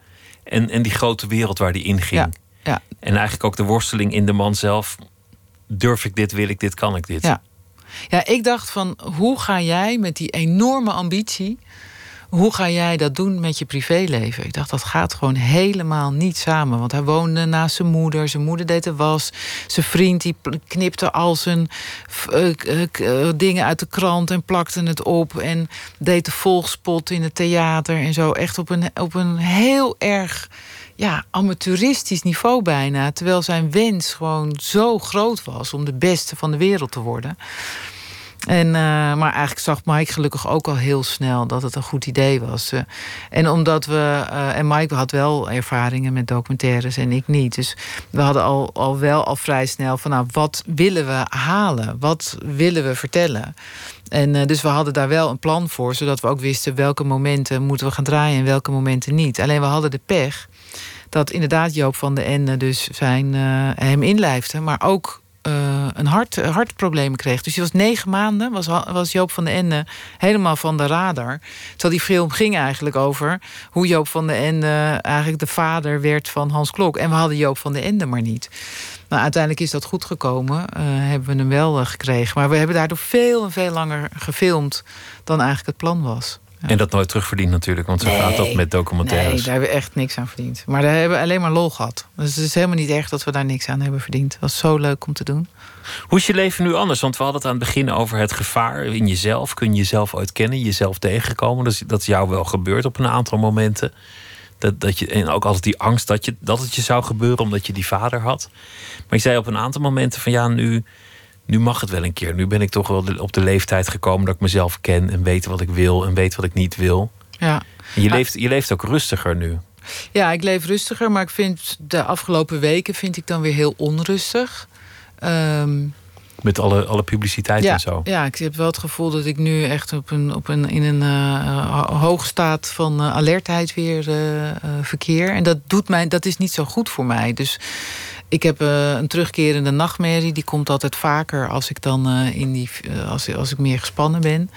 Dus dan vlieg ik echt mijn bed uit. Dus dat gebeurde laatst ook weer. En Um, ik ben wat zenuwachtiger. En, uh, en als ik dan zo gespannen ben, dan krijg ik ook een overconcentratie op mijn lichaam. Dan ga ik ineens van alles voelen. En dus dat vind ik allemaal uh, onprettig. En, uh, uh, en met het filmen is dat altijd een hele goede afleiding geweest. Omdat er dan zoveel prikkels waren, dan werd ik gewoon heel erg afgeleid daarvan. En met het schrijven kon ik mezelf daar weer van afleiden. En nu zit ik een beetje in zo'n limbo. Want ja, die telefoon die gaat dus nu niet over kom eens uit je boekje lezen. en uh, ik ben nog niet begonnen aan het scenario. Dus voor mijn doen ben ik een beetje onthand. Dus ik dacht, ik ga lezingen geven over uh, het laatbloeierschap. Uh, ode aan het laatbloeierschap. Dat heb ik bedacht. Ik ga volgende week een lezing uh, schrijven. Dan heb ik weer wat te doen. Oh, wat goed. Ja, ik ben, ik ben ook altijd voor laatbloeierschap. Ja. Ook een beetje om, om, omdat het vroegbloeien er niet meer in zit, hoor. Dus dan, uh, nee, maar ik zou, maar ik zou dat echt willen Uh, uitdragen, ook uh, als ik naar mijn eigen kinderen kijk en naar, naar jonge mensen kijk. Ik denk, jezus, zou maar nu leven zeg, met dat alles meteen succes moet hebben. Dat is echt onzin, dat kan helemaal niet. Dat moet je ook helemaal niet willen. Je moet slingeren, dat is je mooi. Je moet heel veel slingeren, ja. ja. Dank je wel dat je, dat je hier wilde zijn. En dank dat je wilde vertellen. En ik ben heel benieuwd naar uh, de film en alles wat er verder gaat uh, gebeuren. Dank je wel. Antoinette Beumer, dank je wel. Zometeen gaan we verder met uh, Nooit meer slapen. Onder meer over uh, de Beatles. Twitter, at V P R O N M S.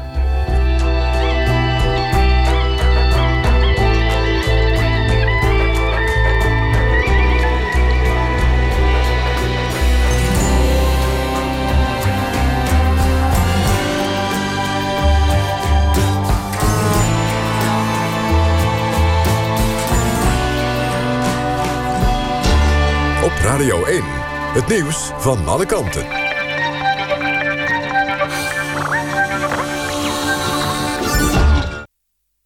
één uur, Mark Hokken met het N O S Journaal. De N S verwacht vandaag dat vandaag negen op de tien treinen weer volgens de dienstregeling kunnen rijden.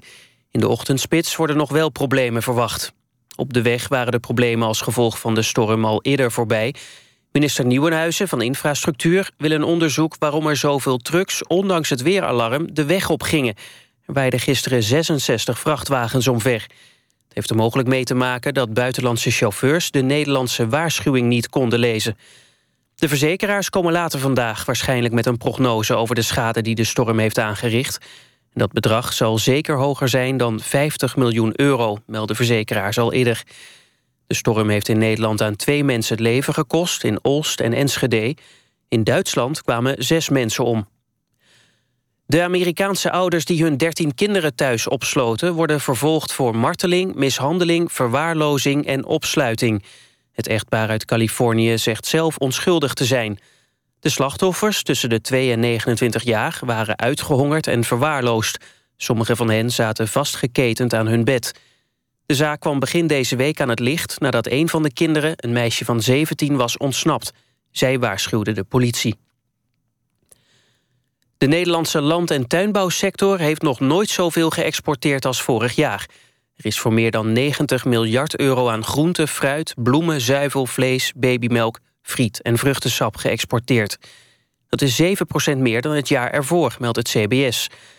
Als goederen die verband houden met de landbouw worden meegeteld, zoals kunstmest en melkrobots, komt de export zelfs boven de honderd miljard uit. Een kwart van de export gaat naar Duitsland, gevolgd door België, Groot-Brittannië en Frankrijk. Het weer wisselend bewolkt en er trekken buien over het land. Daarbij is kans op hagel, sneeuw en onweer. Lokaal kan het ook glad worden. Overdag schijnt soms de zon. Er komen verspreid over het land ook nog winterse buien voor. Het wordt vier of vijf graden. Het weekend blijft onbestendig met winterse buien. In de nacht en vroege ochtend blijft er kans op gladheid. Dit was het N O S Journaal. N P O Radio één. V P R O. Nooit meer slapen.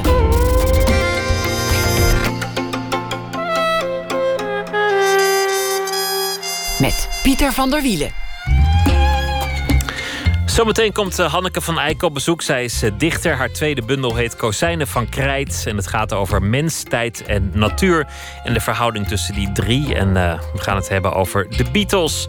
Want uh, er is een groep en die durft het aan om White Album helemaal op het podium uh, te brengen. Jona Valk is deze week onze vaste schrijver. Elke nacht zal hij een verhaal maken. Hij is muzikant, kunstenaar en hij heeft ook een roman Bontebrug. Deze week zal hij uh, de dag steeds afsluiten met een verhaal. Jona, goeienacht. Goeienacht, Pieter. De dag na de storm. Het was een, uh, een pittig, uh, pittig windje vanochtend. Ja, bijzonder. Heb je er last van gehad? Nou, last is een heel groot woord. Het, uh, het raam waaide open, maar ik zag allemaal filmpjes van mensen die over pleinen werden geslingerd en daken die eraf vlogen. Dus uh, mm-hmm. ik heb niet echt last ervan gehad. Nee, geloof ik niet. Jij? Nee, nee ook niet. Maar wel een beetje. Maar het, ik vond het uh, uh, wel leuk eigenlijk. Dat het hele land dan zo op zijn gat komt te liggen. Dat vind ik wel bijzonder altijd. Dat het weer toch wint, bedoel je? Ja, dat het weer toch wint. Oh, je verklapt nu eigenlijk uh, mijn laatste zin van vannacht. Oh, dat wist ik niet. Nou, uh, begin ja. maar dan, voor ik meer verklap. Ik, ja, ik begin. Als je in het centrum van Arnhem woont, leef je gemiddeld één jaar korter dan in de rest van het land. Dit komt door de vervuilde lucht en het gebrek aan natuur. Maar vandaag was dat een voordeel, want er staan ook weinig bomen die om kunnen vallen. Ik had een afspraak in Amsterdam, maar toen ik op het treinstation van Arnhem aankwam, werd al snel duidelijk dat reizen onmogelijk was. Het afzeggen of verzetten van een afspraak is doorgaans iets dat me gruwelijk stoort. Het omgaan met vrije tijd is voor veel mensen lastig volgens mij. Jongeren worden er soms vandalistisch van, oudere jongeren zoeken meestal een hobby. Maar om de tijd biljartend of vissend door te brengen lijkt me een grote straf. Maar vandaag bracht de lege agenda een soort rust. Er was geen enkele mogelijkheid om nog ergens heen te gaan. Het lot lag in de handen van het weer. De mensen in de stationshal verbroederden. Bijna was het een religieuze ervaring. Het nadenken was gestopt en de priester bleek een vrouw met een megafoon te zijn. Iedereen geloofde haar. Op den duur wilde ik toch wel weer als een individu door het leven gaan. Ik verliet het station en liep door de verlaten stad. Op een straathoek zag ik een man een halve rookworst wegschrokken. Wellicht had hij ook tijd over en at hij uit pure verveling. Ik stopte met lopen en zag dat de laatste happen hem niet bevielen. Hij kokhalsde. Ik dacht, misschien gaat hij braken. Toen hij het stompje worst in een prullenbak wilde gooien, werd het onderschept door een windvlaag. Meters hoog schoot het stompje de lucht in. Steeds hoger tot het niet meer zichtbaar was. Ik heb lang staan kijken, maar het stukje nergens zien landen. Misschien vliegt het nog steeds rond. Ooit zal het landen, net als het besef dat de mens klein is en de natuur altijd de lachende derde. De natuur, de lachende derde, is, is eigenlijk een heel on-Nederlandse gedachte. Ik bedoel, we zijn onder de zeespiegel gaan wonen, dus, dus de gedachte van Nederland is juist dat je wel kunt winnen van de natuur. Ja, inderdaad. Dus ja. We moeten gewoon niet opgeven en, en als dan de sneeuw en de wind steeds winnen, gewoon het hele land overdekken. Ja, maar, maar uiteindelijk worden we toch allemaal een soort uh, ja, compost. Toch? Helemaal, helemaal aan het eind. Ja, oh ja, dat is ook weer waar. Ja. Maar goed, die tijd dat je hier rondloopt, ik bedoel, een, een beetje ja, ingenieur zou, zou daar toch eens, toch eens wat mee aan moeten met dat weer. Toch een weervrij land moeten creëren. Een weervrij land, ja. Het, het valt me ook op bij al die filmpjes. Hè? Dan zie je dus weer een fiets of een flico-bak of een, of een Dixie of een, of een mens. Of een ja. autootje zie je dan, of een brommer. Zo, zo vliegend over zo'n plein. En toen dacht ik ineens, wat, wat zijn er toch veel pleinen waar het alleen maar waait en waar verder niks gebeurt in dit land. Wat is dat toch in ja, de stedenbouw dat er overal pleinen waar niks gebeurt, waar het alleen maar waait moeten komen? Ja, of daarvoor is het heel vol. En uh, dat het, dit is wat er overblijft. Eén mensje of een... Uh... Dat kan natuurlijk ook. Tot er eerst een markt was en totdat de laatste marktkoopman is. Uh... Ja, dat is waar. Je ziet de markt en de viskraam nu niet staan. Dus het is geen goed nee. moment om de, de stedenbouw te beoordelen. Heb je weer helemaal gelijk in. Het is een leeg land als je het zo bekijkt. Ja, heeft ja. ook wel weer wat. Het heeft ook wel charme. Ja. Jona, dank je wel. En uh, het is weer overgewaaid. En uh, tot morgen. Tot morgen. Listen, lovely Hannah. Thank sticking around. I love just enough to be loved. As you probably know by now. Well, my friends tell me that your friends told you are an impossible guy.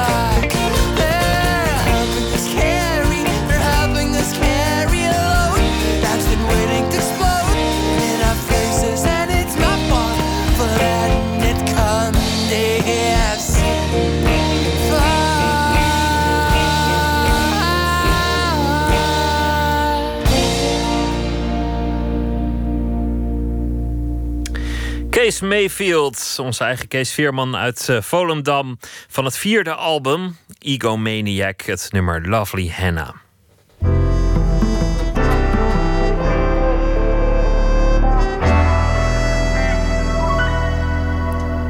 De rubriek heet Open Kaart, honderdvijftig vragen over werk en leven. En ze komen uit een bak, de willekeur regeert, want de gast trekt zelf de vragen. Hanneke van Eijken is hier te gast. Zij is dichter, ze heeft een nieuwe bundel, haar tweede, Kozijnen van Krijt. Net verschenen, ze is daarnaast ook jurist. En uh, haar vorige bundel papieren Veulens werd uh, zeer goed ontvangen in de wereld der poëzie. Hartelijk welkom, uh, Hanneke van Eijken. Ja, dankjewel. Goeienacht. Ik vind het zo'n mooie combinatie dat je, dat je jurist en dichter bent. Want allebei zijn ze heel precies bezig met taal, maar, ja. maar met een heel ander gevoel en een heel andere vrijheid. Ja, dat klopt. Dus uh, het, uh, wat, ik, wat ik het liefste wilde is altijd schrijver worden. Ik wilde altijd met taal werken en dat is wat ik nu aan het doen ben. Um, maar als jurist ben je dus, moet je heel, ja, heel nauwkeurig zijn. Dat moet je als dichter ook. Maar als jurist probeer je een soort van hè, de werkelijkheid te ordenen, als het ware. Terwijl je met poëzie eigenlijk de werkelijkheid een beetje vervreemdt. Om op die manier meer grip te krijgen op de dingen. Zo zou je dat kunnen zien. Dus taal is ja. in ieder geval ja, een soort van manier om, om dingen te kunnen duiden. Om grip te krijgen op zaken.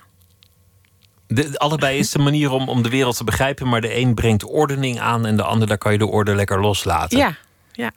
En hoe zit het voor jou, voor jouzelf? Welke, welke rollen spelen de twee in, jou, in jouw leven? Ja, dat vragen, vragen altijd heel veel mensen. Van, nou, zijn dat dan hele verschillende luikjes? Dat is voor mij één continuum. En dat klinkt natuurlijk een beetje gek. Maar ik kan rustig aan een juridische tekst schrijven. En dan, uh, dan komt er toch een gedicht uit. Of uh, vice versa. Dat ik denk, nou, ik, eh, eh, soms neem ik me voor. Ik uh, ga een gedicht schrijven over de Eerste Wereldoorlog. Want dat vind ik een fascinerende gebeurtenis. Ja, dan, dan ga, zit ik toch een soort van juridische dingen te... te bedenken. Dus dan komt dat gedicht er niet. Dus het, dat is echt een continuum. Ja. Maar tegelijk, als ik je bundel lees, dan, dan, dan is het ook, ook waar het hart spreekt. En, en er zit steeds in deze bundel een, een plek van geborgenheid, een, een plek van, van vrijheid, waar, waar het hart regeert. Hm. En een soort gevaar dat daar buiten woedt. De wereld ja. die doorgaat, die, die, die, zich, die zich wil opdringen in, in, dat, in dat vacuüm. Ja, dat klopt. Dus je zou kunnen zeggen, misschien is de wet of misschien hè, zijn, zijn regels ook bedoeld om gevaar af te, af te schermen of zo. Of kun je dat ook met taal doen? Um, dat is wel wat ik in deze bundel in ieder geval heel erg heb willen neerzetten. Dus hè, hoe kun je fictie ook gebruiken om een soort van gevaar op afstand te houden? Hè, kun je een soort van, we maken eigenlijk allemaal onze eigen kaders waarin we. Uh, je stelt mij net voor als jurist, je bent jurist, je bent dichter, ik ben moeder van twee kinderen. Het zijn allemaal een soort van kaders waarin ik me ook veilig waan. Um, dus dat heb ik met de bundel heel erg willen neerzetten. Hoe we fictie gebruiken om onszelf prettig te voelen of onszelf. Ja, en dat, dat verbeelding daar ook een uh, grote rol bij speelt. De plek waar je veilig voelt, maar de, daarmee is het ook een bedriegelijke bundel. Want, want ja. net als je denkt dat het zoet wordt, of, of, of, of misschien warm, of, of iets of geborgen, dan, dan, dan is er toch iets onderhuids, of, of misschien wat minder onderhuids, dat zich opdringt. Het gevaar is nooit ver weg. Nee, dat klopt. En daarom is het ook Kozijnen van Krijt. Want de, de context die we om ons heen schetsen, de, de, de, de kaders, de kozijnen, zoals ik ze heb genoemd, die zijn van krijt. Dus er één regenbuitje en die zijn verdwenen. Dus het is, de, de dreiging uh, ligt altijd op de loer. Wil je een gedicht voordragen? Ja, zeker. En ik dacht, uh, een gedicht over slaap lijkt me goed op dit tijdstip. De adem zingt als een mechanisch vogeltje. Met een beetje geluk heb je honderdtwintig minuten tijd om een gedicht te schrijven als je peuter slaapt. Je roept snel beelden op van steden, exotische dieren of fruit dat te lang gelegen heeft, maar wat je hoort is het ritme van zijn adem die zingt als een goud versierd mechanisch vogeltje. Zo'n vogeltje dat Russische tsaren gehad moeten hebben. De adem zoomt door het spiekertje. Je denkt aan hoe de beentjes als zachte was gevouwen liggen.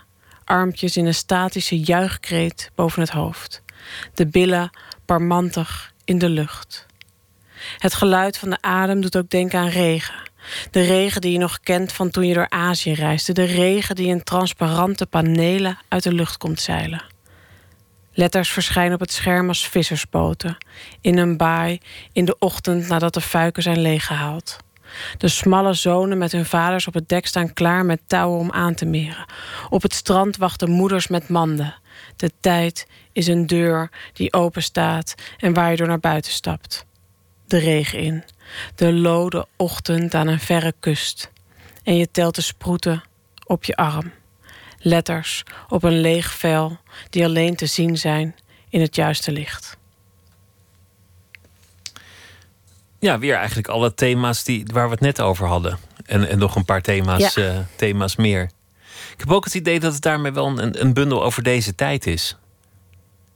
Waar, waarin we allemaal proberen, of, of in ieder geval als je, de, als je de krant moet geloven... waarin iedereen probeert om uh, zijn hachje veilig te stellen. Ja, ja dat, dat zou wel kunnen kloppen. Uh, het is in ieder geval ook wel een, een tijd waarin ik denk steeds meer mensen toch wat... kijken naar, hoe de nat- naar de natuur. Dat mensen zich daartoe aangetrokken voelen. Tot, tot een soort van eenvoudiger leven. He, je ziet veel meer mensen die, die veel ecologisch bewuster leven in ieder geval. En heel veel van, van, van de hoofdpersonages uit mijn bundel... trekken zich eigenlijk ook een beetje terug uit die moeilijke... Uh, harde wereld en willen eigenlijk het liefst een soort van terug naar de natuur. Maar dan blijkt dat die natuur eigenlijk ook helemaal niet zo zacht en zalvend is. Want die natuur is ook best gevaarlijk. Nou, dat hebben we vandaag allemaal kunnen meemaken. In, de natuur is in, in nog een... veel harder dan, uh, ja. dan de menselijke samenleving. Ja, ik uh, keek uh, van de week een uh, hele mooie uh, natuurdocumentaire... met mijn peuterzoon op de bank. Totdat uh, we zagen daar van die hele schattige pinguïns uh, geboren worden... En toen kwam er een poolvos en die pakte er zo twee uit het nest. En nou ja, dat, dat is ook de natuur. Zeker, ja. Zullen we beginnen met, uh, met, met de kaarten? Ja, spannend. Wil je er een uh, trekken, alsjeblieft? Ja. Wanneer wist je dat je dit werk wilde doen? Nou, daar heb ik zeg maar twee banen. Uh, zowel jurist als, als dichter. Dichten heb ik eigenlijk gedaan zolang als ik me een soort van... Ik kan herinneren dat ik schreef. Ik heb mijn eerste echte soort gedicht geschreven toen ik elf was. Dat herinner ik me nog goed. En um, advocaat wilde ik worden vanaf ongeveer mijn dertiende. En dat wist ik eigenlijk ook vrij zeker. Of nou ja, ik ben dus geen advocaat geworden, maar jurist. Maar ik zei op mijn dertiende, ik wil advocaat worden. Ja, dus... Uh, en je hebt bij allebei nog steeds ambitie. Het is, het is niet, ja. dat, niet dat je, dat je zeg maar een, een dagbaan hebt en een droom. D- dit zijn allebei nee, ja, banen waar ik, je, of, of klussen waar je volledig voor inzet. Ja, ik hoef nergens meer heen. Nee, ik, dit is het, ja. Neem nog een kaart. Is er een verschil tussen de rode en de blauwe? Of is dat gewoon om, om mij... Uh... Nee, volgens mij niet. Oh. Wat is de mooiste reis die je gemaakt hebt? Uh, ik ben echt dol op reizen. Uh, nou, dat kwam ook uit het gedicht naar voren. Ik ben veel in Azië geweest. De mooiste reis die ik gemaakt heb is denk ik naar China geweest. En waarom was dat de mooiste reis? Omdat ik daar eigenlijk pas zag... hoe, ja, we weten allemaal, China is echt heel groot. Maar hoe groot dat is en hoe eigenlijk onbeduidend onze eigen... soort van cultuur daarmee vergeleken is. Dat vond ik echt fascinerend. Mensen die gewoon geen woord Engels spreken... plekken waar wij gewoon echt de enige blanke mensen waren. Dat, ja, dat vond ik fascinerend. En een hele mooie natuur. Omdat het hier toch op het journaal voornamelijk over Nederland zelf gaat. Een verhouding van zestien tot duizend Nederlanders tegenover Chinezen. Ja, ja echt. En dat, maar dat weet je natuurlijk. Maar als je daar bent, dan zie je dat dus. Dat je dus gewoon door een stad loopt waar jij gewoon de enige bent die, ja, die er zo uitziet. Wij staken ook zeg maar natuurlijk een meter boven iedereen uit. Um, dat daar foto's van je gemaakt worden. Het is echt fascinerend, vond ik dat. En nogmaals, de natuur is ook echt heel mooi. Dus de mooiste plek waar ik ooit geweest ben, die ligt in China. Oh, die verhouding zestienduizend klopte niet, maar in ieder geval heel klein versus, versus heel groot probeerde ja, ik maar, ja, uh, probeerde ik maar te zeggen. Ik, ja. Ja. Neem, neem nog een kaart als je wil. Huh. Welke kritiek krijg je vaak te horen? Uh, welke kritiek krijg ik vaak te horen? Ah, mensen zijn best lief voor mij, geloof ik. Uh, ik denk dat de meeste kritiek die ik te, de, de kritiek die ik te horen zou k- kunnen krijgen... of zou moeten krijgen, is dat ik uh, te veel twijfel vaak... over welke kant ik op moet. Met wat? Met, met alles? Ja, dus een soort van vorm van perfectionisme... Dat ik denk, uh, ik moet de goede keuze maken. En dan vraag ik dat aan tien vriendinnen. En dan, nou, dan zit het juiste antwoord er niet bij. Dus dan raadpleeg ik ze allemaal nog een keer. Dat zou ik misschien niet meer moeten doen. Want uiteindelijk kies ik dan dus vervolgens gewoon zelf. En dan zegt iedereen, dan nou, had je ons ook niet hoeven vragen. Dus... Maar met poëzie lijkt me dat heel lastig. Want, want ja, dat, dan kan je eindeloos over zo'n gedicht gaan doen. Ja. Um, sommige gedichten doe ik. Maar de, de grap is dat ik het dus wel weet. Dus het is eigenlijk meer... Het is een soort rituele dans dat ik iedereen dan vraag. En, dan, en, en daarmee scherp ik dan mijn eigen geest. Dus uiteindelijk weet ik het wel. Maar ik heb dus wel de mening van die, die andere mensen nodig... om dan te weten... nee, maar wat jij zegt is echt onzin. We gaan die kant op. Dus, maar stiekem weet ik dat natuurlijk al wel. Ja, een soort bevestiging. Ja, ja, maar dan een soort valse vorm van bevestiging misschien. Ah, interessant. Neem, neem nog een, uh, een kaart.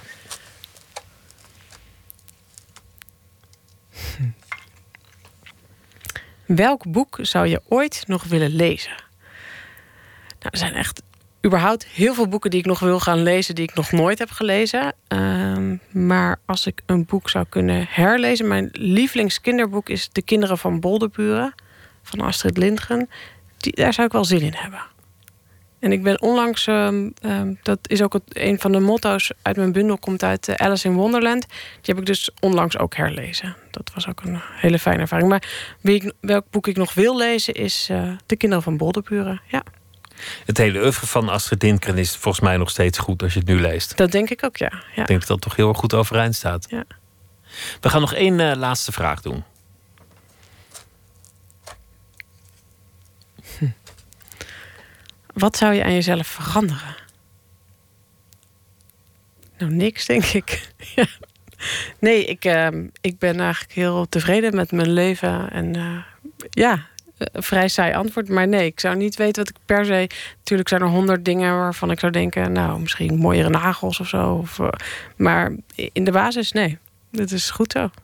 Goed om te horen. Nou, het is, uh, de bundel heet uh, Kozijnen van Krijt. Dankjewel, Hanneke van Eijken. En uh, heel veel succes met uh, beide banen. Dankjewel. Dankjewel.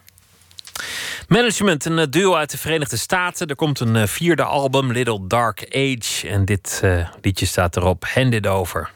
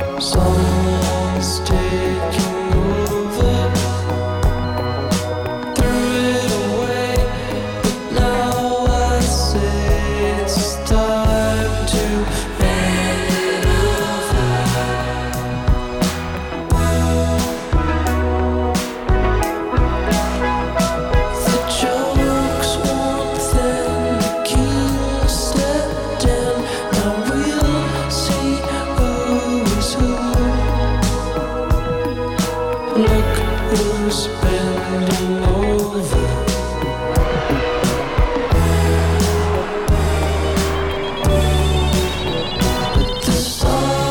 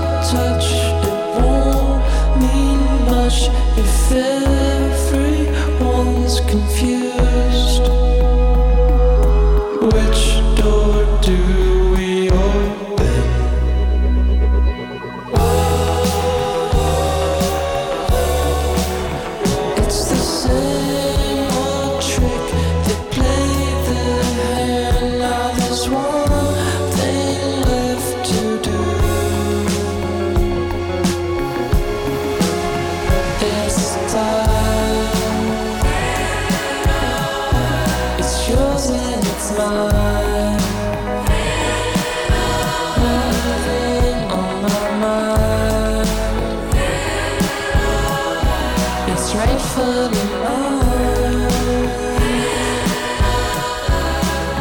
Ain't it dark? What's yours is mine.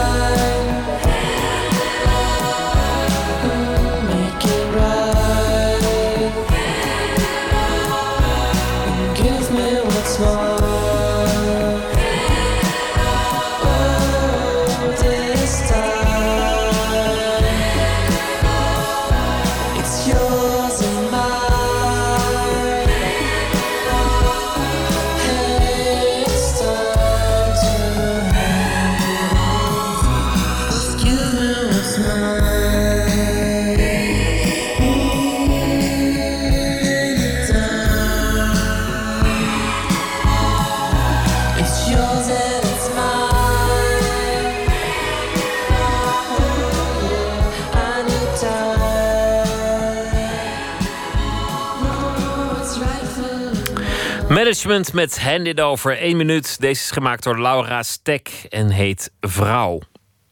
Pst, één minuut.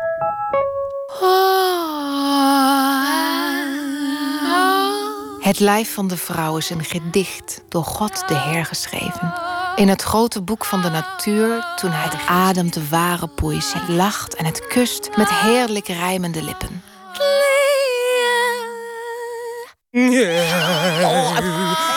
Het vrouwelijk geslacht is het onesthetische en het onvolgroeide. Met de smalle schouders, brede heupen en korte beentjes. Het vrouwelijk karakter heeft een gebrek aan verstand. Interesse is altijd geveinsd en loopt uit op koketterie en naaperij. Oh, wat een goddelijk idee. Borsten met rozenknop, slanke, blanke leden. Het tussenspel met vijgenblad. Die blote hals waar het kopje op wiegelen kan.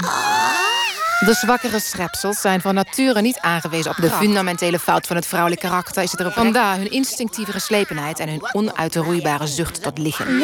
Het vrouwenlijf is het hooglied der liedkunsten. Voor muziek of poëzie zijn zij niet gevoelig. Het lijf van de vrouw is een gedicht. Heinrich Heine versus Arthur Schopenhauer. Vrouw, gemaakt door uh, Laura Stek. De White Album van de Beatles. Het uh, album waarop ze werkelijk gingen experimenteren. En eigenlijk een blauwdruk legden voor alles wat er later in de popmuziek zou gebeuren. In een uh, zeer korte tijd. Er is een uh, gezelschap in Nederland, de Analogues. En die gaan het integraal op het podium brengen. Iets dat de Beatles zelf nooit hebben gedaan. We gaan uh, eerst luisteren naar een van de stukken van het album. Happiness is a Warm Gun. She's not a girl who misses much. Da-da-da-da-da-da. Oh yeah. She's well acquainted with the touch of the velvet hand, like a lizard on a window pane. The man in the crowd with the multicolored mirrors on his hobnail boots, lying with his eyes while his hands are busy working overtime. A soap impression of his wife which he ate and donated to the National Trust.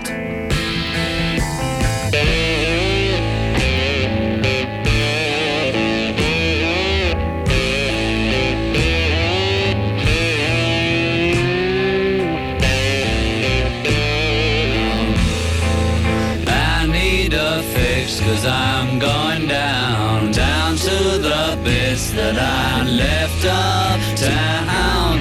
I need a fix cause I'm going down.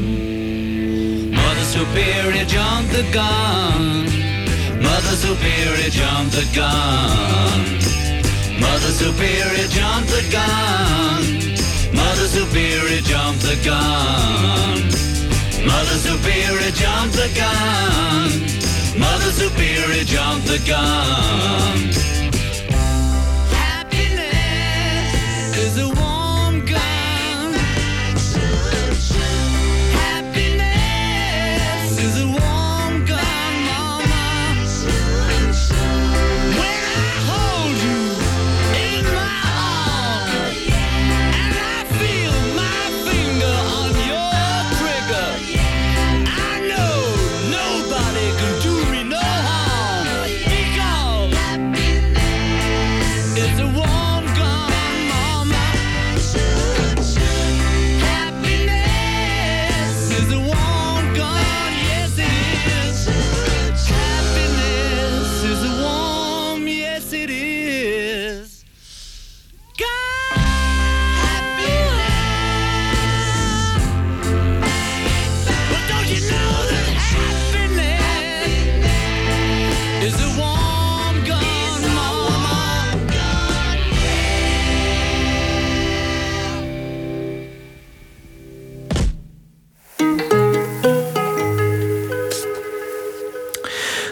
Analogues hadden al eerder succes met uh, Beatles-shows. Eerder deden ze hele albums van de Beatles, sergeant Pepper's en Magical Mystery Tour.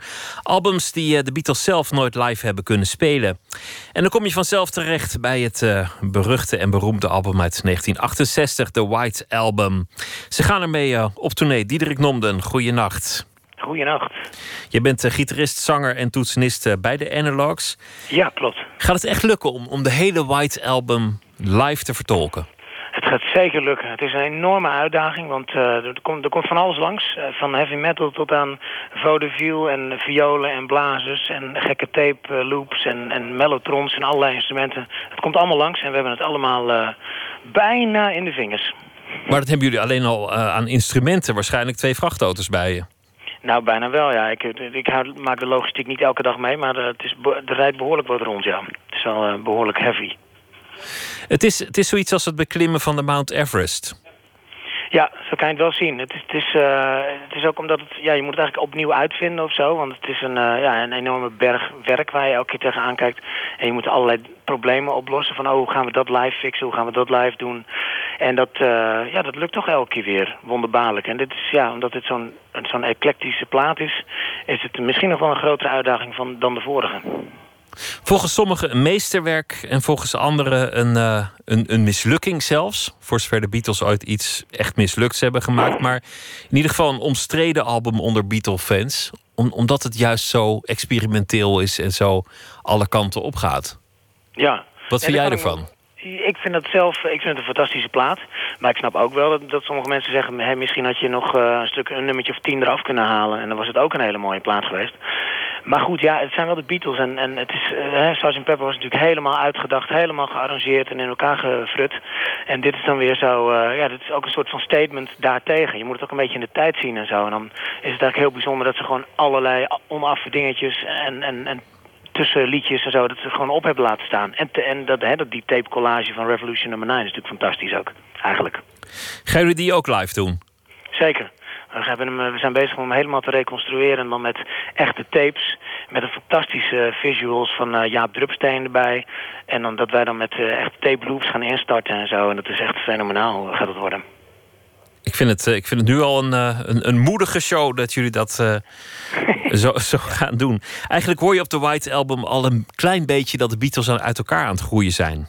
Ze, ze ja. blijven bij elkaar, maar ze gaan elk hun andere kant op. Hun eigen experimenten, hun eigen ja. wortelingen. Ja, je ziet dat wel. Ze waren op een gegeven moment ook alle drie in verschillende studio's bezig, weet je wel. En dan Paul McCartney in de ene kamer zat hij uh, uh, Mother Nature's Son op te nemen. En dan, weet je wel, en dan zat uh, Lennon in een andere kamer iets in te zingen, andere studio.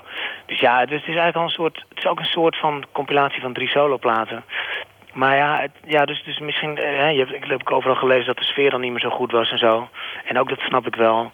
Maar het is wel, ja, het is ook weer gewoon een heel bijzonder, bijzondere plaat daardoor. Het is een meesterwerk. Hoe verklaar je het succes van de Analogues? Want jullie, jullie zalen zitten altijd vol. Ja, ik denk dat het een combinatie is van de liefde en, en de aanpak die we doen. En, dan, en dat je dus een bepaald gevoel aanspreekt bij mensen die veelal nooit hadden gedacht dat ze dit ooit live zouden meemaken. En dan precies gereconstrueerd zoals het op de plaat is. Ja, dat is gewoon wel een, uh, een belevenis, schijnt. En je, spreekt, je, je doet gewoon een beroep op een bepaalde emotie van vroeger vaak. En iedereen heeft die wel. Kijk, ik heb die platen pas op, op mijn zestiende of zo ontdekt. Maar ja, ook ik heb daar natuurlijk een eerste, eerste keer gevoel bij. En ik denk dat dat een soort combinatie is van de liefde en de, en de, uh, de, de, de, hoe heet dat? de doorgewerktheid, zeg maar. Dat helemaal tot in detail. Dat werkt gewoon wel, blijkt. The White Album. Ik ben heel uh, benieuwd. En heel veel succes met uh, de tour met de Analogues. Diederik Nomden, dank je wel. Ontzettend bedankt. Dank je. Geoff Emerick was uh, de sound engineer van de Beatles in diezelfde periode, tussen zesenzestig en uh, negentien zeventig. En hij heeft al uh, gezegd dat hij nooit iets heeft gehoord dat zo dicht bij de Beatles komt. On listening to the, the Analogues, I've never heard anything come so close uh, the, uh, to the original records. I was really, really impressed with it. I couldn't believe it.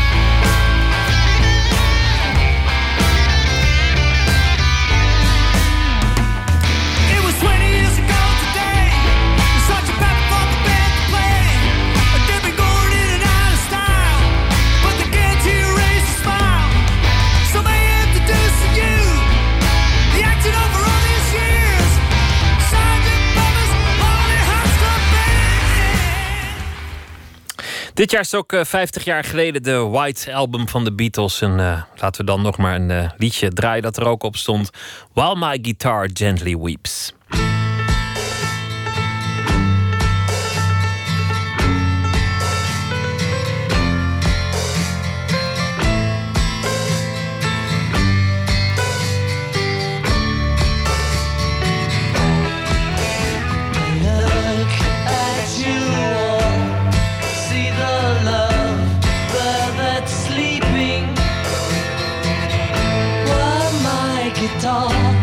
Gently weep.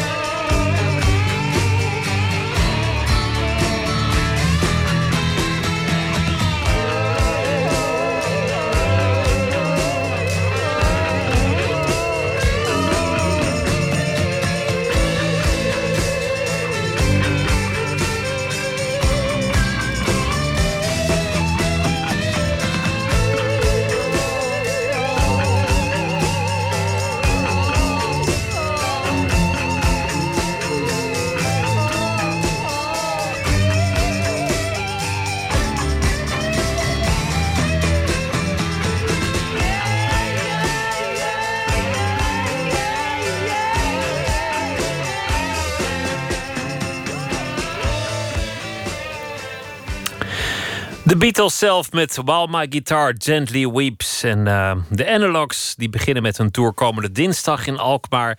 Daarna gaan ze het hele land door en ze gaan daarna via Duitsland en België eindigen in Liverpool, waar het ooit allemaal begon met de Beatles. Het is uh, de week van Noorderslag, uh, Eurosonic Noorderslag in uh, Groningen. Cato van Dijk die zal daar ook spelen dit weekend met haar band My Baby. Deze week houdt ze voor ons een audiodagboek bij en ze vertelt over de voorbereidingen en de aanloop van het festival.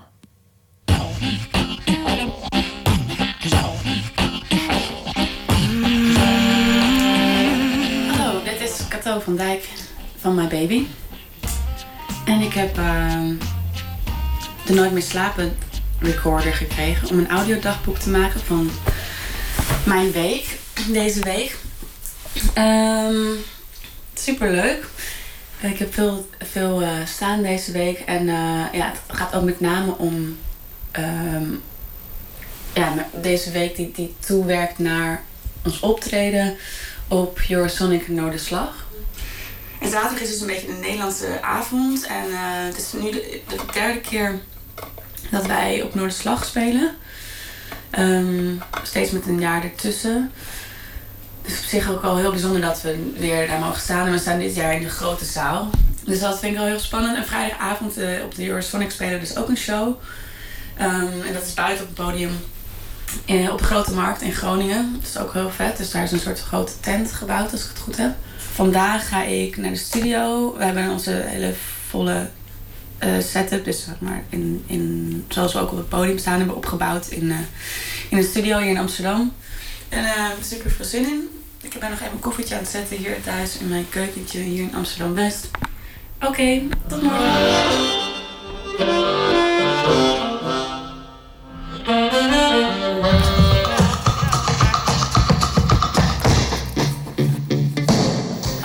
Wat je net hoorde waren uh, delen van onze repetitie van vrijdag.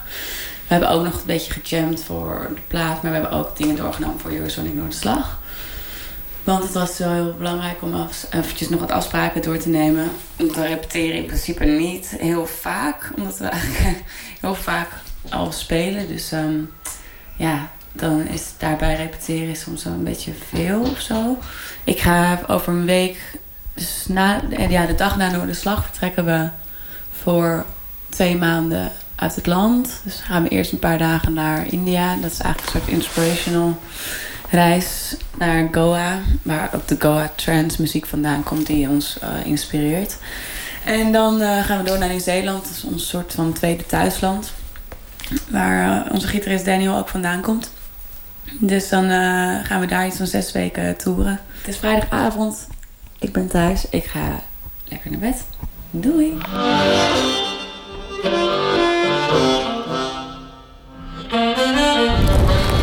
Sorry voor de wind, het is nu zondag.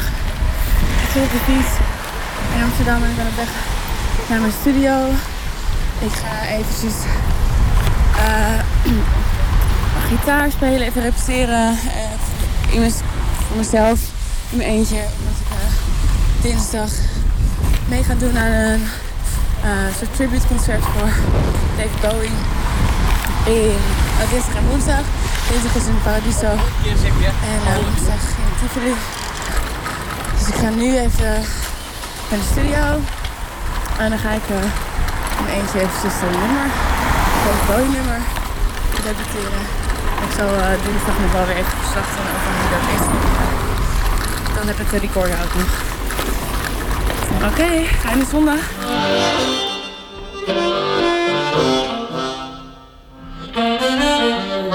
Zo, um, het is vandaag maandag de vijftiende. Waarom kan ik dat niet bijhouden in deze tijd?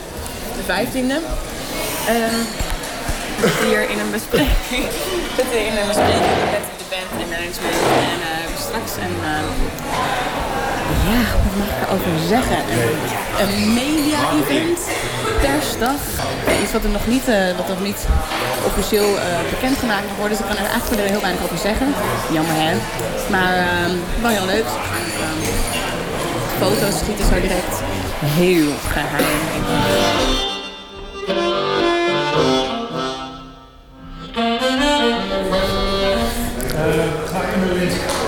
is nu uh, vijftien januari, twee uur 's middags.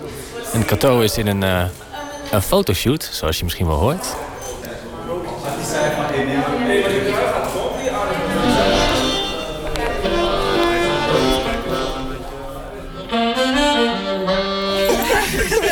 De carnavalsfamilie.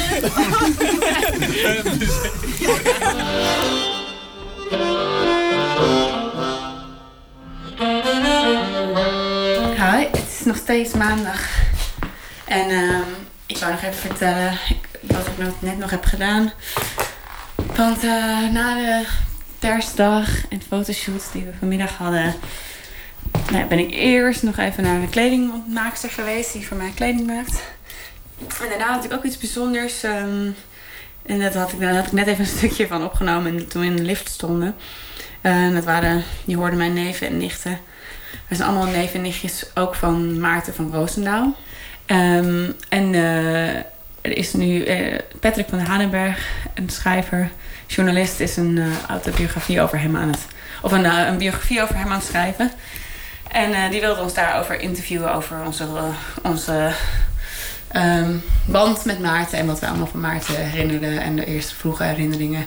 Dat doe je dan eigenlijk bijna nooit zo, over je oom praten. Hij is helaas namelijk een paar jaar geleden overleden en sindsdien hebben we het nooit echt zo met z'n allen zo uitvoerig over gehad. Dus het was ook een heel bijzondere avond. Dat wou ik nog even vertellen. Nu ga ik lekker slapen. Joe!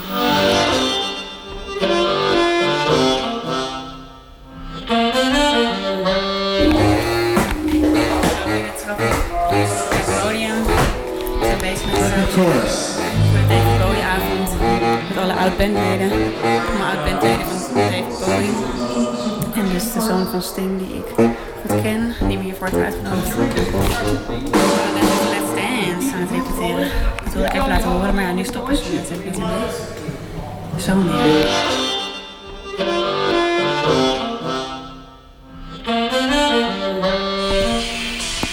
Het is nu avond na het David Bowie concert. Ik ben super blij, ik vind het super goed. Super kort eigenlijk ook om één zo'n nummer mee te spelen. Dus het was echt zo, wauw, super. Eigenlijk ineens super zenuwachtig van tevoren. Dat ik niet zo vaak, nou niet op die manier ben, dat echt zo je hart in je keel bonst. En je denkt, wat fuck ga ik eigenlijk doen hier? Uh, dat had ik vanavond en dat is ook eigenlijk wel heel leuk. Dus dan komt er even zo heel veel adrenaline vrij. Um, dus het was heel vet om te doen. Met zo'n all-star band. En uh, toen zeiden ze daarna nog in de kleedkamer van... Morgen moet je er eigenlijk twee doen. Weet je nog een nummer wat je zou willen zingen? En uh, toen dacht ik, oh ja, ja die zingen, zingen misschien. Dus dan ga ik morgen. Zij zei, ja is goed, doe maar. Dus nu ben ik nog aan het studeren. Het is nu één uur s'nachts. En ik moet echt die tekst uit mijn hoofd leren. Dus nu ben ik nog aan het nacht studeren. Hopelijk dat het dan in de nacht in mijn hoofd opgeslagen wordt. In mijn slaap. Soms verder. Nu ga ik slapen en nou ja, eigenlijk studeren en hopen dat het uh, een tekst erin dreunen. Hopelijk blijft het in mijn hoofd zitten. Good night.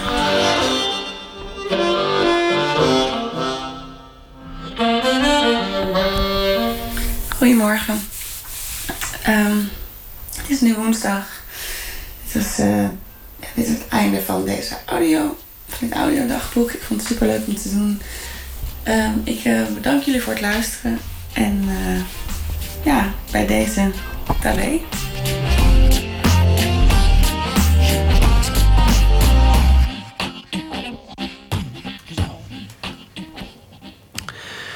Cato van Dijk met haar audiodagboek in de aanloop naar uh, Eurosonic Noorderslag... waar ze optreedt met uh, My Baby.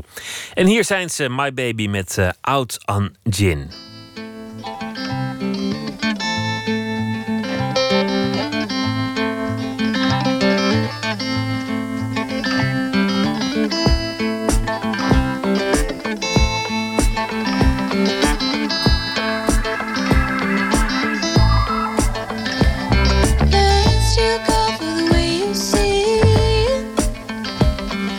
Down and out on G.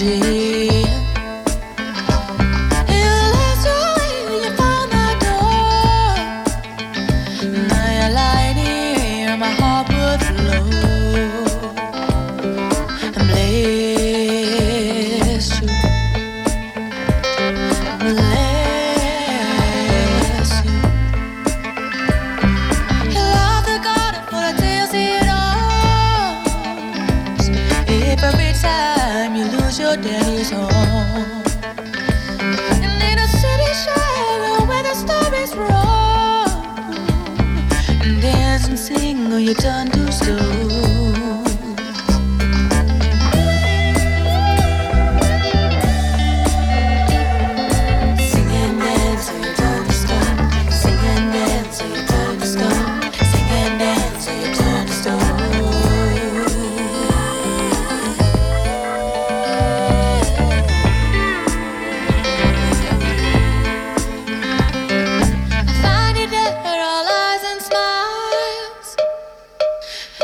Tired and worn after miles and miles. Streets are black and I track you down to take you home to your daddy's town. Oh, bless you, bless you.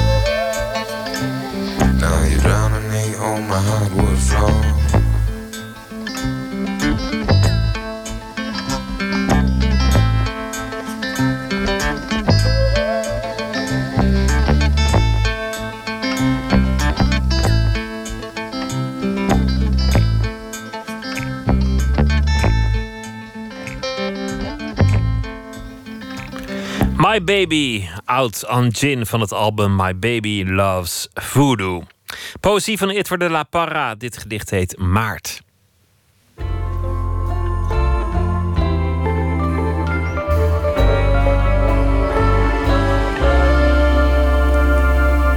Maart. Cornoeien draagt de eerste bijen. Kragge krijgt de ruimte van een geeuwend wateroppervlak. En lachend laat de ekster zijn gemoed bereiken. Waar braamtak vorst uit rode ogen wrijft en hop de basis legt voor Babylonisch dralen. Waar kiemend zaad een komma vormt en sleedoornhout zich dieper toont naar nachtelijke regen. Daar is de merel een eenling die zichzelf vertrouwt en niet met woorden nesten bouwt, maar fluitend naar omstandigheden. Fluiten maakt tot een omstandigheid. Cornoeien, kraggen, ekster. Waar steven ik op af? ontvouwt de haagbeuk weer zijn origami. Van bootje terug naar blad. Wordt weer elke vouwlijn glad gestreken. Staketselkaardebol. Ruïnes van koningskaars. Talrijk zijn de poorten naar het einde. En in die deernis ligt het slakkenei al klaar. Er staan twee vrij onbekende woorden in dit gedicht. Twee woorden waar ik veel mee heb. Het eerste woord van, het, uh, van dit gedicht is cornoeille. Cornoeille draagt de eerste bijen. Cornoeille is een struik uh, of een boom die je kan snoeien tot struik. Sommige soorten die bloeien begin maart al. Ja, voor de bijen is deze vroege bloeier een van de eerste waar ze dan opnieuw kunnen neerstrijken. Cornoeille draagt de eerste bijen. Kragge krijgt de ruimte van een geeuwend wateroppervlak. Een, uh, een kragge is een drijftil. En dat is uh, ja, eigenlijk niet meer dan organisch materiaal uh, dat op het water drijft. Breekt ergens een tak af. Ja, dan valt er wat op het water en dan komt er nog iets aandrijven. En dat, dat, dat hoopt zich op. En, en in sommige gevallen dan vormt dat een soort van stuurloos, dobberend eilandje. En als dat dan niet weer uiteen waait, dan kan zelfs riet of een uh, waterminnend boompje uh, wortels schieten en, en, of ontkiemen en groeien. Totdat zo'n boom dan weer te groot wordt, te hoog wordt. En dan waait het een keer hard en dan valt het eiland om. En dan komt er weer van alles aandrijven. En nou ja, zo ontstaan ook moerasgebieden totdat het riet overal groeit en verlamt en het water verdwijnt. De stuurloosheid van zo'n kraggen. Dat, dat blinde dobberen en ja, vind ik een mooi mensbeeld op zich, zo'n kraggen. Maart. Cornoeille draagt de eerste bijen. Kraggen krijgt de ruimte van een geeuwend wateroppervlak. En lachend laat de ekster zijn gemoed bereiken. Waar braamtak vorst uit rode ogen wrijft. En hop de basis legt voor Babylonisch dralen. Waar kiemend zaad een komma vormt. En sleedoornhout zich dieper toont na nachtelijke regen. Daar is de merel een eenling die zichzelf vertrouwt. En niet met woorden nesten bouwt. Maar fluitend naar omstandigheden. Fluiten maakt tot een omstandigheid. Cornoeille, kraggen, ekster. Versteven ik op af. Ontvouwt de haagbeuk weer zijn origami. Van bootje terug naar blad. Wordt weer elke vouwlijn glad gestreken. Staketselkaardebol. Ruïnes van koningskaars. Talrijk zijn de poorten naar het einde. En in die deernis ligt het slakkenei al klaar.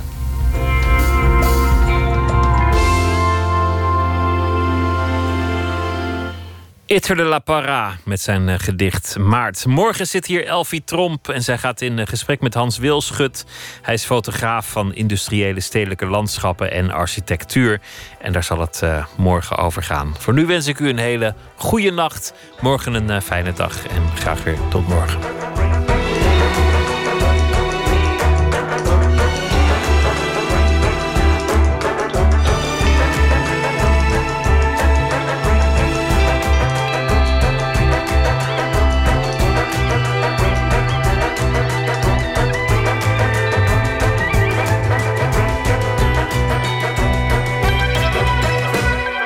Radio één, het nieuws van alle kanten.